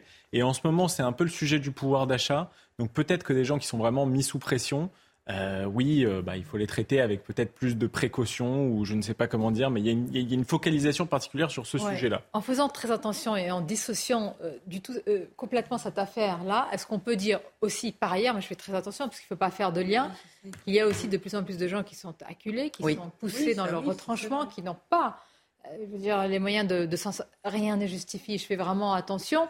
Et il faudrait donc faire attention à cette colère qui est là, qui n'a rien à voir avec euh, la violence dont on parle très souvent ici dans cette émission, qui est une autre colère sociale, de désespoir social et qui peut aussi se transformer. Est-ce que c'est pas aussi ça que le ministre s'est dit, il vaut mieux euh, voilà. Je pense que c'est l'État qui est de plus en plus tentaculaire aussi, qui parfois génère des tensions chez l'individu qui se sent pressurisé par une force un peu froide et, anonyme. voilà, et quand elle une mécanique, réalité, quand elle se ferme, c'est terminé. C'est souvent, écoutez, vous avez souvent, vous n'avez plus même d'agents euh, dans, dans toutes les, j'allais dire, euh, à la poste, etc. Vous ne faites plus face tout simplement à des personnes. Vous avez des courriers, vous avez des recommandés, vous avez une mâchoire froide qui se ferme sur vous. Mais par essence, les gilets jaunes n'ont jamais disparu. La crise actuelle et qui ne va qu'accroître en 2023, puisque ce matin j'ai écouté sur notre antenne euh, Michel Edouard Leclerc qui, pardon, c'était hier, qui parlait, euh, veuillez m'excuser, qui parlait hein, de l'inflation à deux chiffres dans les mois à venir. Cette colère, cette résignation de la majorité des Français. mais dans et là, elle est latente. Partout, hein, parce qu'en Europe, euh, l'inflation est plus. Je ne dis pas que les Français ne souffrent pas. Non, mais évidemment, chacun voit midi à sa porte et prêche pour sa paroisse. Et il y a de plus en plus de personnes qui sont précarisées, paupérisées en France. Et je pense que ça doit inquiéter, et ça doit continuer à inquiéter le gouvernement. Et c'est bien légitime parce que c'est la première préoccupation des Français. En tout cas, voilà pour cette. Bah, c'est vraiment tragique. Hein, le contrôleur du fisc euh, tué à coups de couteau, la collègue qui a été euh, retrouvée ligotée, et aussi une fin euh, voilà, tragique pour le brocanteur lui-même cas, on y reviendra euh, tout à l'heure. Euh, autre chose, un sujet politique et sociétal Les deux, c'est aussi un cocktail explosif. Marine Le Pen est-elle toujours sur le chemin de la normalisation? Oui, semble-t-il, Gauthier Lebret, avec cette proposition, position sur l'IVG pour constitutionnaliser l'IVG, alors qu'elle affirmait l'inverse, c'est bien ça? Il y a une, semaine. dans le JDD, est-ce qu'on a bien lu? Parce qu'il me semble que c'était presque exactement l'inverse. Ah bah c'est totalement l'inverse. Vous avez bien lu, euh, Sonia. Alors, on s'en défend du, du, côté du Rassemblement national. On n'a pas du tout changé d'avis. Les journalistes ne comprennent rien. Effectivement, Marine Le Pen, dans le JDD, se prononce contre la constitutionnalisation de euh, l'IVG. Et elle a déposé un amendement hier qui propose quoi? D'inscrire dans la Constitution la loi de Simone Veil. Alors, pourquoi Marine Le Pen se retrouve obligée de réagir puisque jeudi, c'est la journée de niche parlementaire de la France insoumise. Ils peuvent donc faire, les députés insoumis, plusieurs propositions de loi qui seront soumises au débat. Il y aura la corrida dont on n'a pas arrêté de parler et il y aura donc la constitutionnalisation de euh, l'IVG. Sauf que Marine Le Pen, elle était mal à l'aise puisqu'elle disait qu'elle voyait un piège politique et qu'elle aurait été... Euh, renvoyée quelque part à ses vieux démons. Je vous rappelle qu'en 2012, donc c'était pas il y a si longtemps, ah, lors de sa première campagne euh, présidentielle, elle parlait d'IVG de confort. Elle disait même être pour le déremboursement de l'IVG s'il y avait des tensions budgétaires. Et puis vous avez plusieurs députés RN, vous en avez trois, qui sont fermement opposés euh, à l'avortement et qui l'avaient même comparé à un génocide. Et c'est absolument pas certain, en plus, que ces trois députés votent l'amendement déposé par qui? Par Marine Le Pen. Donc voilà, c'est intéressant de voir ce changement de cap du RN. Alors comment il l'explique, puisqu'il y a quand même une raison euh, officielle? En fait, dans euh, la proposition de loi de la France insoumise, il n'y a pas de délai. Et là, euh, l'amendement de Marine Le Pen, elle fixe le délai à 14 semaines. Mais attendez, ça veut dire qu'en fait, elle opte pour la constitutionnalisation de, l'IVG comme la NUPES, mais euh, la, différence... Avec cette différence de délai.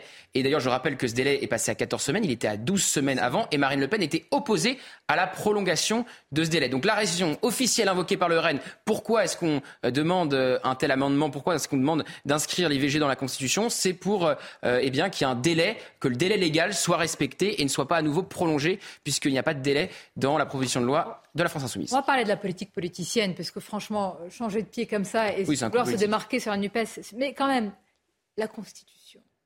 Qu'est-ce qu'on n'a pas encore? Enfin, À chaque fois qu'il y a un... Avant, on disait la Constitution, c'est sacré, donc on n'y touche pas. Bon, c'est quand même un sujet important. Est-ce que ça mérite qu'on y touche? Euh, Je suis d'accord. Moi, je trouve que c'est... Euh, alors non seulement je trouve ça inutile parce qu'il n'y a plus beaucoup de forces politiques, il n'y en a même pas, hein, qui s'opposent mm. euh, au droit à l'IVG. Et heureusement, hein, en France aujourd'hui. Elle fait référence aux États-unis, Marine Le Pen. Oui, Elle avait dit que les débats américains ne devaient pas s'inviter en France. Elle a dit ça il y a une semaine dans le JDD. Bien sûr, mais le poids de la religion aux États-Unis est tel par rapport à, celui que, que, la religion a en France que franchement, on est dans deux contextes totalement différents. Et c'est sûr que depuis l'arrêt euh, Roe versus Wade de la Cour suprême, il y a euh, la moitié des États américains, surtout les États républicains euh, au, centre, euh, au centre des États-Unis, qui ont changé la, législation pour la durcir un petit peu sur ces sujets. Mais il me semble qu'en tout cas en France, la constitutionnalisation, non seulement ça ne sert à rien, mais en plus je trouve que figer une idée, l'institutionnaliser, la rendre incontestable, ça l'affaiblit quelque part. Parce que on déshabitue les gens à défendre cette idée. Or, il me semble que toute conquête démocratique et la démocratie elle-même est une chose qui doit se défendre en mouvement et se réactualiser en permanence. La ça devient, je sais pas moi, un, sac à, à tout. on y met tout, les revendications, les opinions, les idées, les... on s'est gratté la tête, on a changé d'avis. Oui, moi pour abonder euh, et, ajouter peut-être quelque chose, c'est-à-dire qu'effectivement le poids de la religion en France euh, n'est pas du tout le même qu'aux États-Unis. Euh, et, et, même pour aller plus loin, il y a, je crois que c'était cette semaine, le diocèse de Saint-Dié pour vous dire à quel point aujourd'hui même l'Église catholique renonce euh, à, faire de, l'avortement euh, un marqueur, à, condamner au silence l'un de ses prêtres qui avait osé le 11 novembre, en même temps qu'il commémorait les morts de la Grande Guerre, oser dire que l'IVG avait fait plus de morts que, que ceux de la Grande Guerre. Il a été réduit au silence par son diocèse. C'est pour vous dire à, quel point même l'Église catholique aujourd'hui, en France en tout cas, euh, est mal à l'aise sur ces questions. Après, il y a quand même quelque chose qui est intéressant dans ce qui s'est passé avec euh, Marine Le Pen. Euh, alors bien sûr, il y a une stratégie de normalisation et ça, a déjà été dit, mais contrairement à, au projet de, LFI et de la République en marche, qui, c'est une révision de la Constitution et ça suppose donc un, congrès. les deux tiers des, des parlementaires doivent voter cette loi. Là, c'est un, projet de loi euh, constitutionnelle. Euh, référendum. Et, donc, si l'Assemblée si et le Sénat adoptent ce texte, ça aboutira à un débat, un débat que ne veut pas Marine Le Pen, puisque ça, serait une perte de temps et qu'il y a d'autres sujets plus prioritaires. Elle le disait, l'immigration, Jordan Bardella aussi. Ce qui m'interpelle, vous avez raison, mais juste, donc Marine Le Pen veut qu'il y ait cette constitutionnalisation et le délai. Et la NUPES ne met pas de délai? Non, la DUPEX ne met pas de délai dans sa proposition de loi. Ça peut être jusqu'à oui, mois. Ça, ça pourrait être à nouveau prolongé. Pour le moment, le délai légal est de 14 semaines. Ah mais effectivement, ça ouvre la porte ah à, un débat dans les années à venir si un jour un gouvernement décide de proposer, ou même une opposition, décide de proposer un nouveau délai allongé. Mais surtout, Marine Le Pen, effectivement, elle veut continuer sa politique de normalisation et elle n'a pas envie d'une polémique sur l'avortement après la polémique de Fournas et les accusations de racisme. Elle commence à en avoir euh, par-dessus la tête. Et je voulais euh, ajouter que c'est un sujet qui divise aussi les républicains. Ça s'est invité hier lors du débat des républicains, puisque vous avez une scission entre députés et sénateurs. Les sénateurs, les républicains sont contre l'inscription de l'IVG dans la Constitution. Bruno Retailleau en tête et Éric Ciotti et Aurélien Pradier, ces deux concurrents qui sont eux députés, sont pour. Et du coup, Éric Ciotti a dit hier à Bruno Retailleau en gros qu'il était has ah ouais. voilà. Qui était tenant d'une droite. Euh... punchline C'est pas tout à fait le terme qu'il a employé, c'est bien, hein, mais ah. en gros, c'est ce que ça voulait dire. Ah, le vôtre travailler quand même. C'est la traduction. En plus, il, ne le regardait pas dans les yeux, il ne donnait pas son ah nom, mais, c'est ça que ça voulait dire. Dans les Règlement de compte chez les LR. Hein. Mais moi, je me demande euh, pourquoi il touchait encore? Ah c'est la question. C'est la question. Moi aussi, hein. honnêtement, pour moi, c'est une tactique politicienne de la part de Marine Le Pen. Mais on n'a pas à inscrire dans la Constitution hein, ce droit qui est pour moi évidemment fondamental, parce qu'il est déjà inscrit hein, dans le droit de la santé. Hein. Et en France, nous ne sommes pas les Américains. Nous n'avons pas à revenir dessus mm. et personne en soi ne veut revenir dessus fondamentalement. Mm-hmm. Vous avez certains médecins, certains gynécos, c'est vrai, hein, qui dissuadent des femmes assez esselées de cet acte. Euh, Simone Veil elle-même disait dans son discours du 26 novembre 1974 que précisément elle voulait autoriser le droit à l'IVG, mais précisément pour pouvoir le contrôler et peut-être même dissuader les femmes, puisqu'elles considéraient que c'était toujours un drame. Ces propos-là ne sont pas rapportés. Cette Jamais, bien euh, sûr. On retient toujours les autres parties du discours, mais la position de Simone Veil, qui était vraiment un compromis extraordinaire et magnifique, euh, euh, c'était une loi d'équilibre et elle était plutôt défavorable aux évolutions de la loi qui ont fait suite à ça, et notamment celle de la loi bioéthique, qui allonge le délai, mais pas pour l'IVG, pour l'IMG, donc pour des raisons médicales, euh, pour des motifs de détresse psychosociale. Je ne sais pas si vous vous souvenez de, toute cette polémique. Je me aussi quand Aurore Berger donc, a voulu faire comme les Américains, tout de suite, elle a brandi ça, et je pense pour un effet de mode et de buzz. Vous avez raison, ça c'est politique, politique. C'était exactement, c'était une posture, évidemment, et je me souviens que le lendemain, enfin, tout le monde avait rejeté l'idée en disant, mais non, en France, on n'est pas... Au début, la majorité était contre. Hein. Exactement. Il y a eu un changement de pied de la majorité. Voilà, donc il y a un changement était en danger. Je l'entends, je serais la première à signer s'il y avait une tribune, mais ça n'est pas le cas.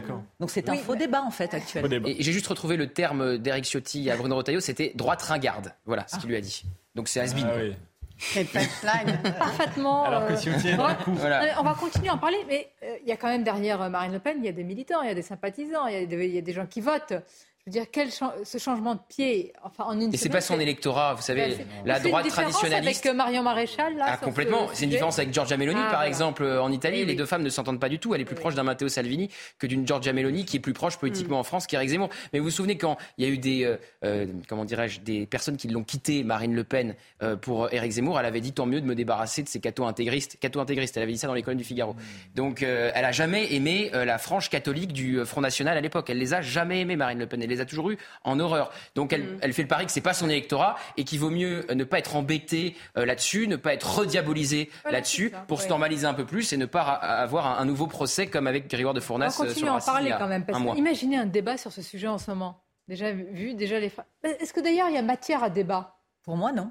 Ah non? non. C'est hors sujet pas euh, actuellement. C'est de la posture. Alors il va y avoir un affrontement entre ceux qui sont dans la posture religieuse en disant il faut absolument le faire et ceux qui un peu plus froids comme nous disent bon bah et ça sert à rien. C'est quoi C'est une histoire de conservateur versus progressiste en fait. Hein? et un mot hein. pour vous dire que ce n'est même pas sûr que ça soit voté, puisqu'il y a beaucoup d'amendements qui ont été déposés justement par le Rassemblement national pour faire quelque part de l'obstruction et bah. pas forcément avoir un vote. Et ça sera pareil sur la corrida ce là Il y aura peut-être même pas de vote sur la corrida. On s'est euh, beaucoup euh, ah, émoustillé sur la corrida. Ça se trouve, il n'y aura même pas le temps pour le voter. Olé. Un passéo. attention. Vous avez vu la couleur Ah, attention, oui. Ah oui, là, on rigole pas.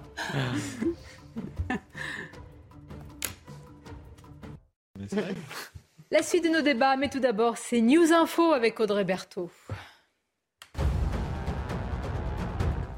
Une enveloppe exceptionnelle de 10 millions d'euros pour l'aide alimentaire aux étudiants dont la précarité augmente face à l'inflation. Cette enveloppe soutiendra les associations qui agissent en faveur des étudiants les plus précaires. Les modalités de déploiement seront précisées la semaine prochaine.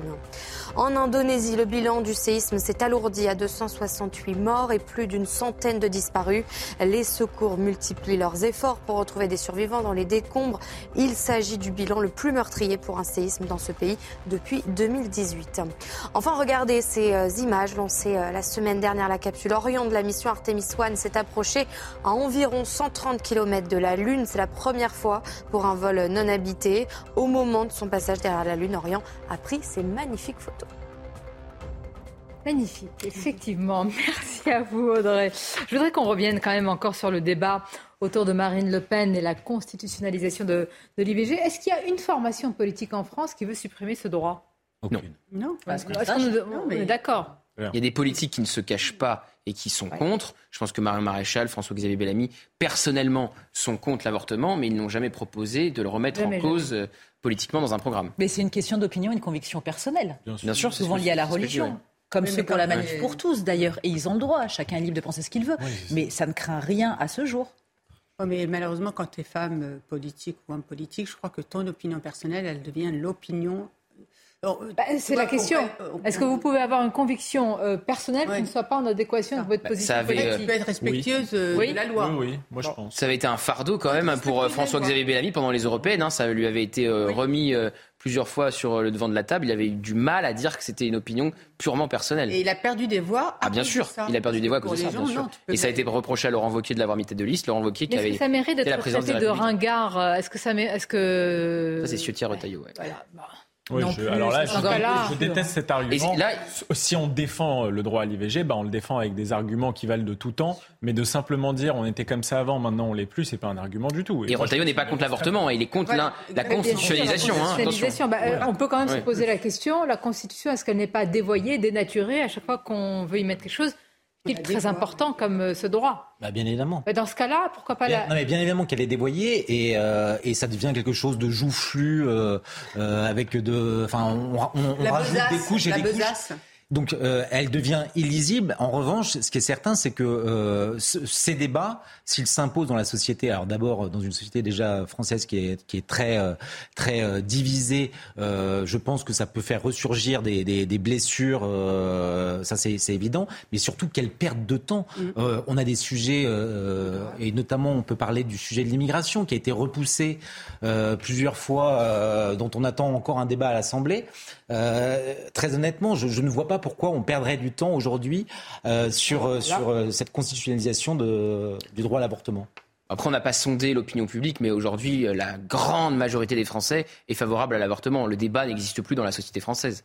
Ce qui sera peut-être moins le cas sur l'euthanasie. Vous savez qu'Emmanuel ah Macron veut légiférer sur l'euthanasie, et là, ça sera pareil. Ça va se cliver, peut-être même à l'intérieur de plusieurs groupes au Parlement qu'on voit derrière. On va suivre ça. Je voudrais vous montrer une image. Elle est forte, elle est impressionnante cette image. Vous l'avez vue, c'est celle des joueurs iraniens qui, de sportifs qui refusent de chanter leur hymne. Et eh ben, moi, la question que je me pose, ils vont rentrer chez eux.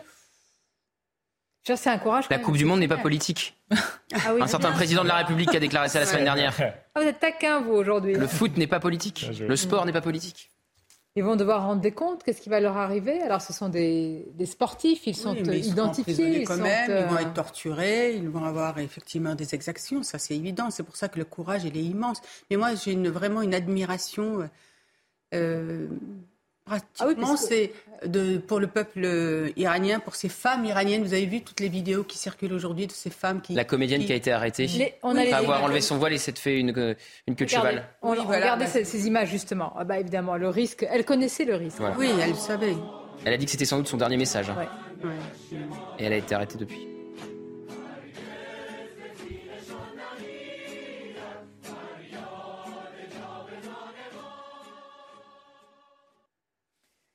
Quand vous dites que ce sera peut-être votre dernier message, que vous préférez risquer la prison, voire pire, plutôt que de vivre dans un pays sous le joug des, euh, euh des, mollahs. Enfin, je veux dire, ça interroge vraiment même sur la notion de courage. Hein, jusqu'où bah, se... se battre pour la liberté, tout simplement. Et, oui, oui, mais je te rejoins. Caroline, c'est se battre pour la liberté. Je veux dire, euh, ça, vous avez raison de le dire aussi spontanément, mais enfin, on l'a presque oublié au risque de. Voilà. Chez nous, voilà. parce que ces droits sont totalement acquis. Mais il ne faut pas oublier que les démocraties peuvent être également périles, même si évidemment on ne peut pas comparer euh, le régime des Mollahs euh, à notre pays, bien évidemment. Mais quel courage ces femmes. Et puis je pense aussi aux familles de ces footballeurs. Parce que, évidemment, ils savent très bien. Ils, sont en danger aussi, ils peuvent aller en prison, se et faire. Puis, imaginez comment ça s'est discuté entre eux, parce qu'ils sont, alors là, 11 sur le terrain, il y a aussi les remplaçants, etc. C'est-à-dire qu'à un moment, vous prenez une décision hein. collective, vous vous réunissez, vous vous disiez voilà les, risques, voilà les conséquences qu'on peut avoir. Est-ce que vous êtes tous d'accord? Parce que tous hein, ne l'ont pas. Il n'y en a pas un qui s'est dit ils ont pris quand même la force d'un collectif on verra même d'ailleurs cette euh, équipe jusqu'où elle peut aller, mais déjà elle a un mental, euh, mais qu'elle nous quand même assez particulier. Oui, bien sûr, je suis absolument euh, admiratif. Après, le, traitement qu'ils auront quand ils rentreront, on verra. J'ai quand même l'impression que le gouvernement se méfie beaucoup des mouvements de révolte qu'il y a maintenant dans plusieurs régions en Iran, pas que à Téhéran, hein, et qu'il envoie des délégations comme au Sistan, Baloutchistan, etc., pour apaiser un petit peu les tensions, dire qu'ils sont très tristes des morts, des manifestations. Enfin bon, on y croit évidemment à moitié, mais euh, oui, euh, en voyant les images de cette femme, je trouve ça euh, très très émouvant évidemment. Et on s'est beaucoup demandé si on pouvait comparer les mouvements actuels à la révolution de, de 79 ou à n'importe quel mouvement de révolution en fait.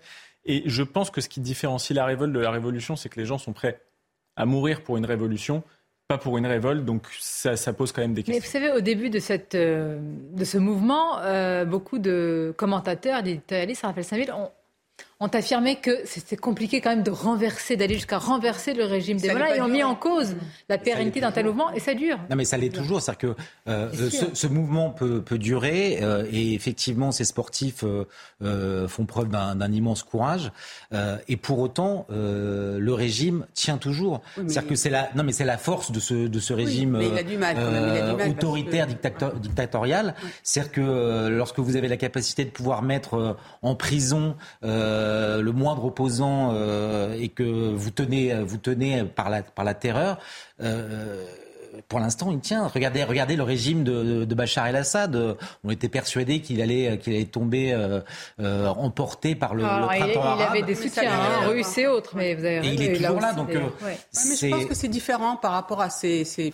Non, non, mais on peut, on peut être ému et touché par, la, par la... Et ne pas pour autant être sûr que demain le renversement aura lieu. Et les printemps arabes, rappelons-nous, moi j'ai vraiment le sentiment que c'était un peu euh, une ingérence aussi des pays occidentaux par rapport à ça, qui ont voulu faire monter un peu la mayonnaise si je, puis dire.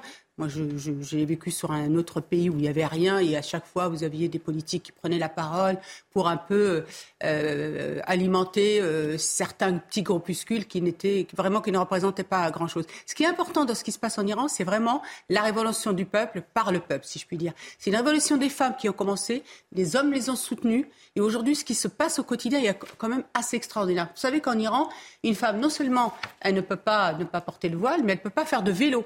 Et vous avez des non mais euh, le vélo. Et il y a des femmes aujourd'hui qui, qui, non seulement enlèvent leur voile, mais font du vélo dans les rues. Euh, non mais tout est un acte de courage. il faut aussi parler, pardon Naïma, de la révolution médiatique à l'international. Là où le régime mm. est en train de vaciller, c'est sur son image qu'elle n'arrive plus à contrôler puisqu'avec les réseaux sociaux, hmm. on voit ce qui se passe, ce qui n'était pas le cas. Ils ont essayé de fermer, hein, d'empêcher justement. C'est vrai, mais ça arrive jusqu'à nous. et peut-être que ces images, et nous le souhaitons tous évidemment, vont protéger ces sportifs en rentrant chez eux. Et puis évidemment, Parce on ne peut pas ne pas y penser, le décalage entre ces femmes qui ont cheveux au vent, etc., et chez nous, quand certaines, peu importe l'action n'est pas de porter ou pas porter le voile, ça, ça c'est. Mais défendent Mordicus, euh, le. Voilà. Bah, avait été sifflé lors de la manifestation de soutien aux femmes iraniennes. Oui, exactement. Mm.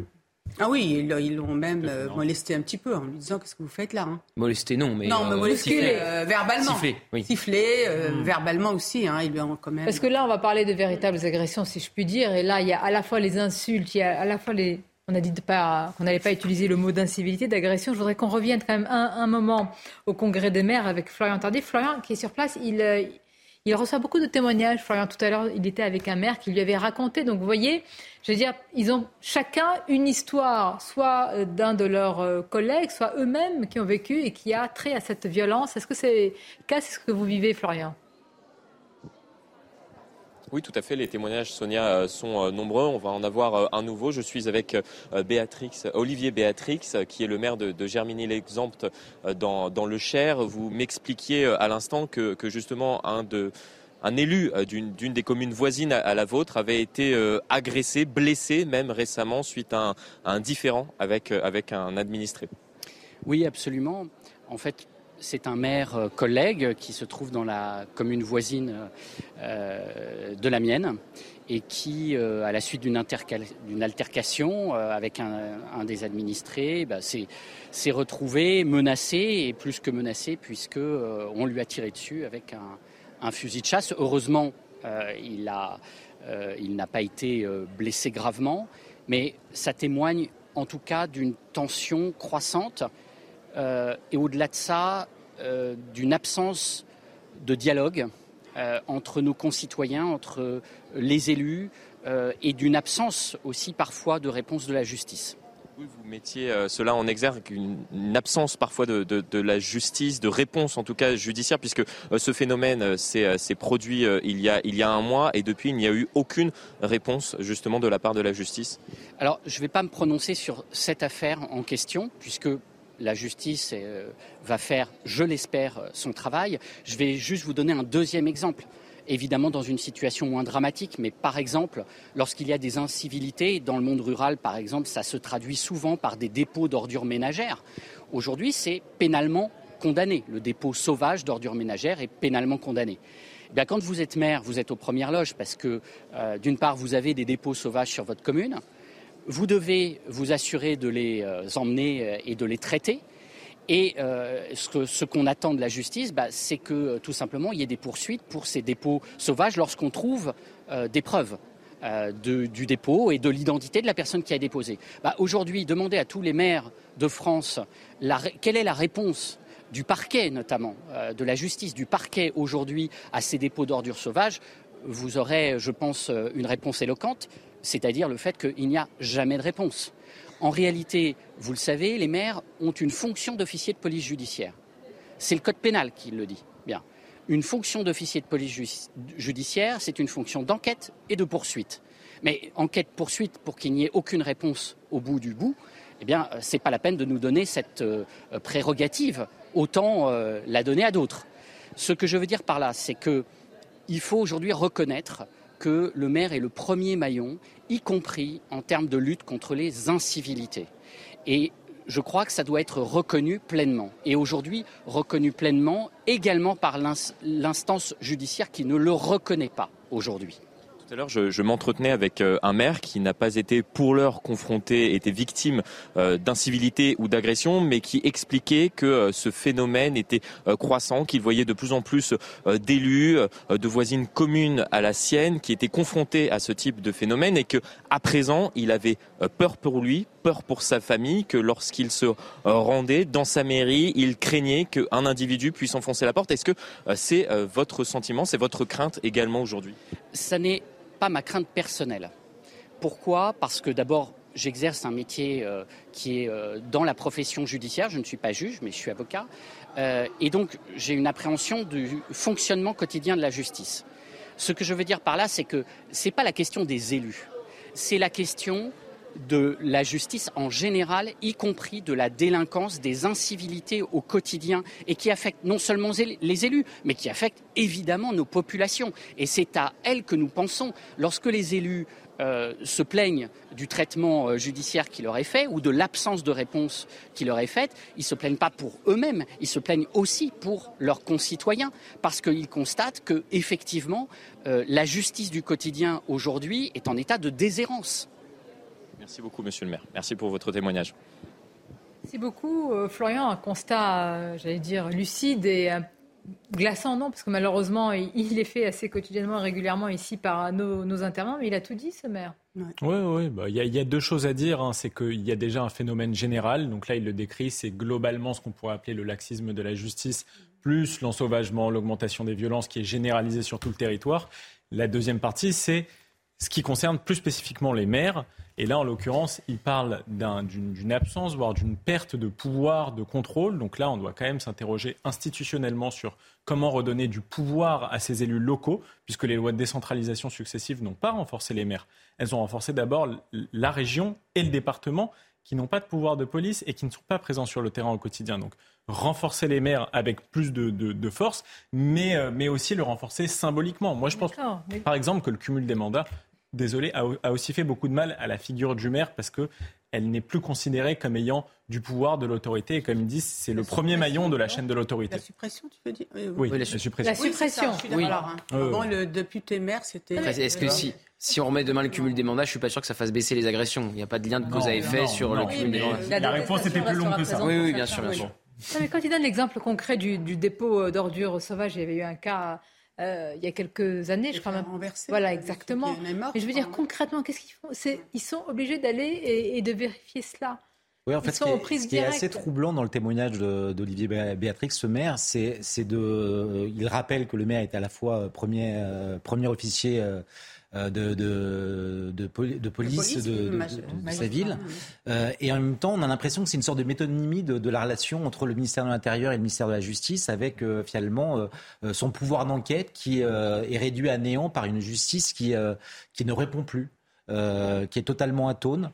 Euh, et donc c'est oui, c'est comme un miroir de ce qui se passe au, sommet, euh, au sommet de l'État. Vous vous souvenez des débats Il y a quelques mois, on disait mais attention, ça ne peut plus durer, les maires vont être protégés, vous allez voir ce que vous allez voir. Et là, on entend qu'une procédure prend... Et donc ils sont certainement découragés à porter plainte, ils laissent faire et probablement que ceux qui les interpellent de manière violente sont encouragés au contraire à le faire. La seule aide dont ils bénéficient aujourd'hui, d'après ce que j'ai cru comprendre, c'est euh, un soutien de France, euh, France Victime, une aide psychologique. Ah, mais, pour reste, mais, pour le reste, mais, pour le reste, c'est le désert. Encore un numéro Quelle vert. tristesse ça, ça avait freiné des maires à se représenter aux dernières municipales, hein, cette euh, vague d'agression. Mm. Mais c'est cause des agressions. Hein, sur le long à la fois, il y a 36 000 communes en France. C'est vrai qu'assurer une sécurité pour tous les maires. Et puis un vieillissement, en particulier pour les maires des petites communes. Alors imaginez euh, les plus jeunes pour susciter cette vocation quand ils voient cela.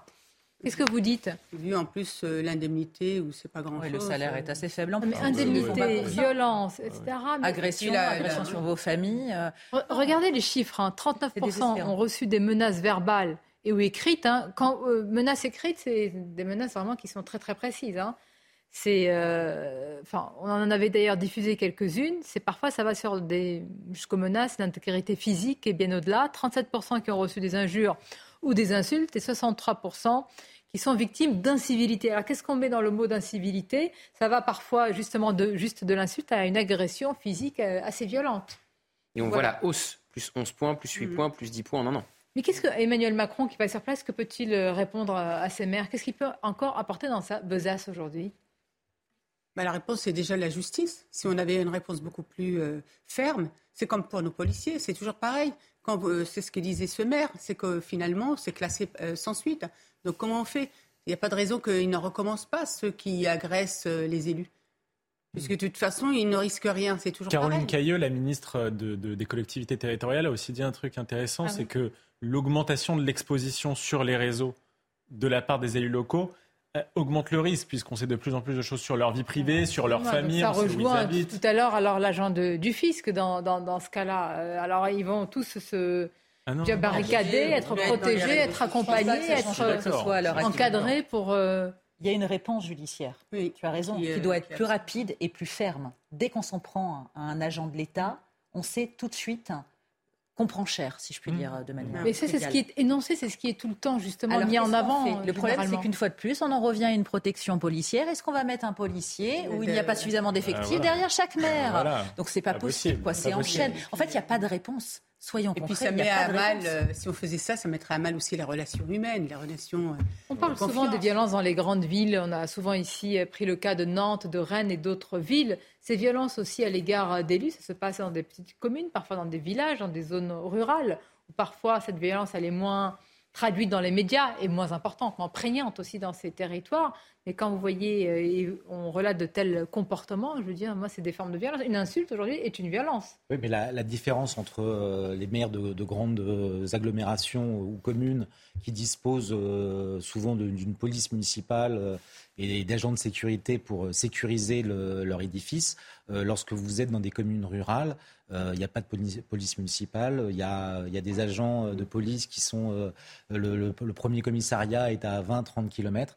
Donc c'est aussi tout ça qui, explique que euh, ces élus, notamment dans ces petites communes, euh, sont confrontés non pas à des grandes violences, mais en tout cas à des incivilités avec des degrés qui parfois... Euh, et qui font qu'ils en ont ras-le-bol. Qu'est-ce que, pour conclure, d'ailleurs, un tour de table, qu'est-ce qui fait encore aujourd'hui qu'un médecin, un médecin de quartier, qu'un enseignant d'une petite école, qu'un qu'un élu d'une petite commune se dise non, je veux continuer malgré tout cela. Qu'est-ce qu'un politique aujourd'hui peut leur répondre? Est-ce qu'il y a encore une, je veux dire, une possibilité pour le politique de pouvoir euh, répondre à leurs inquiétudes, à la justice, à la police Fermeté, immédiateté de la justice. Bon, voilà. Alors, j'ai on revient au même diagnostic. Hein. Même diagnostic à chaque fois. On a l'impression que le gouvernement lui-même commence à comprendre, puisqu'Éric Dupont-Moretti a quand même augmenté significativement les budgets de la justice. les moyens, très bien.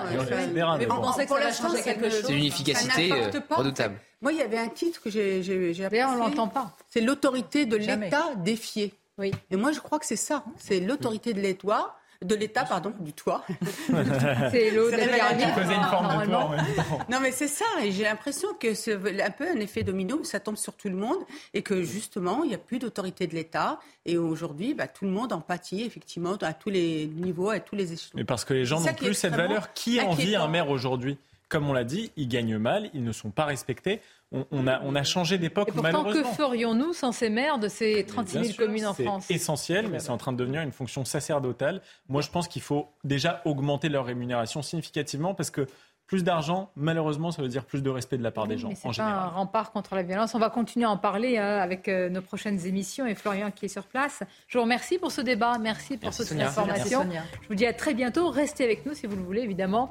La suite de vos émissions et je vous dis à demain avec grand plaisir.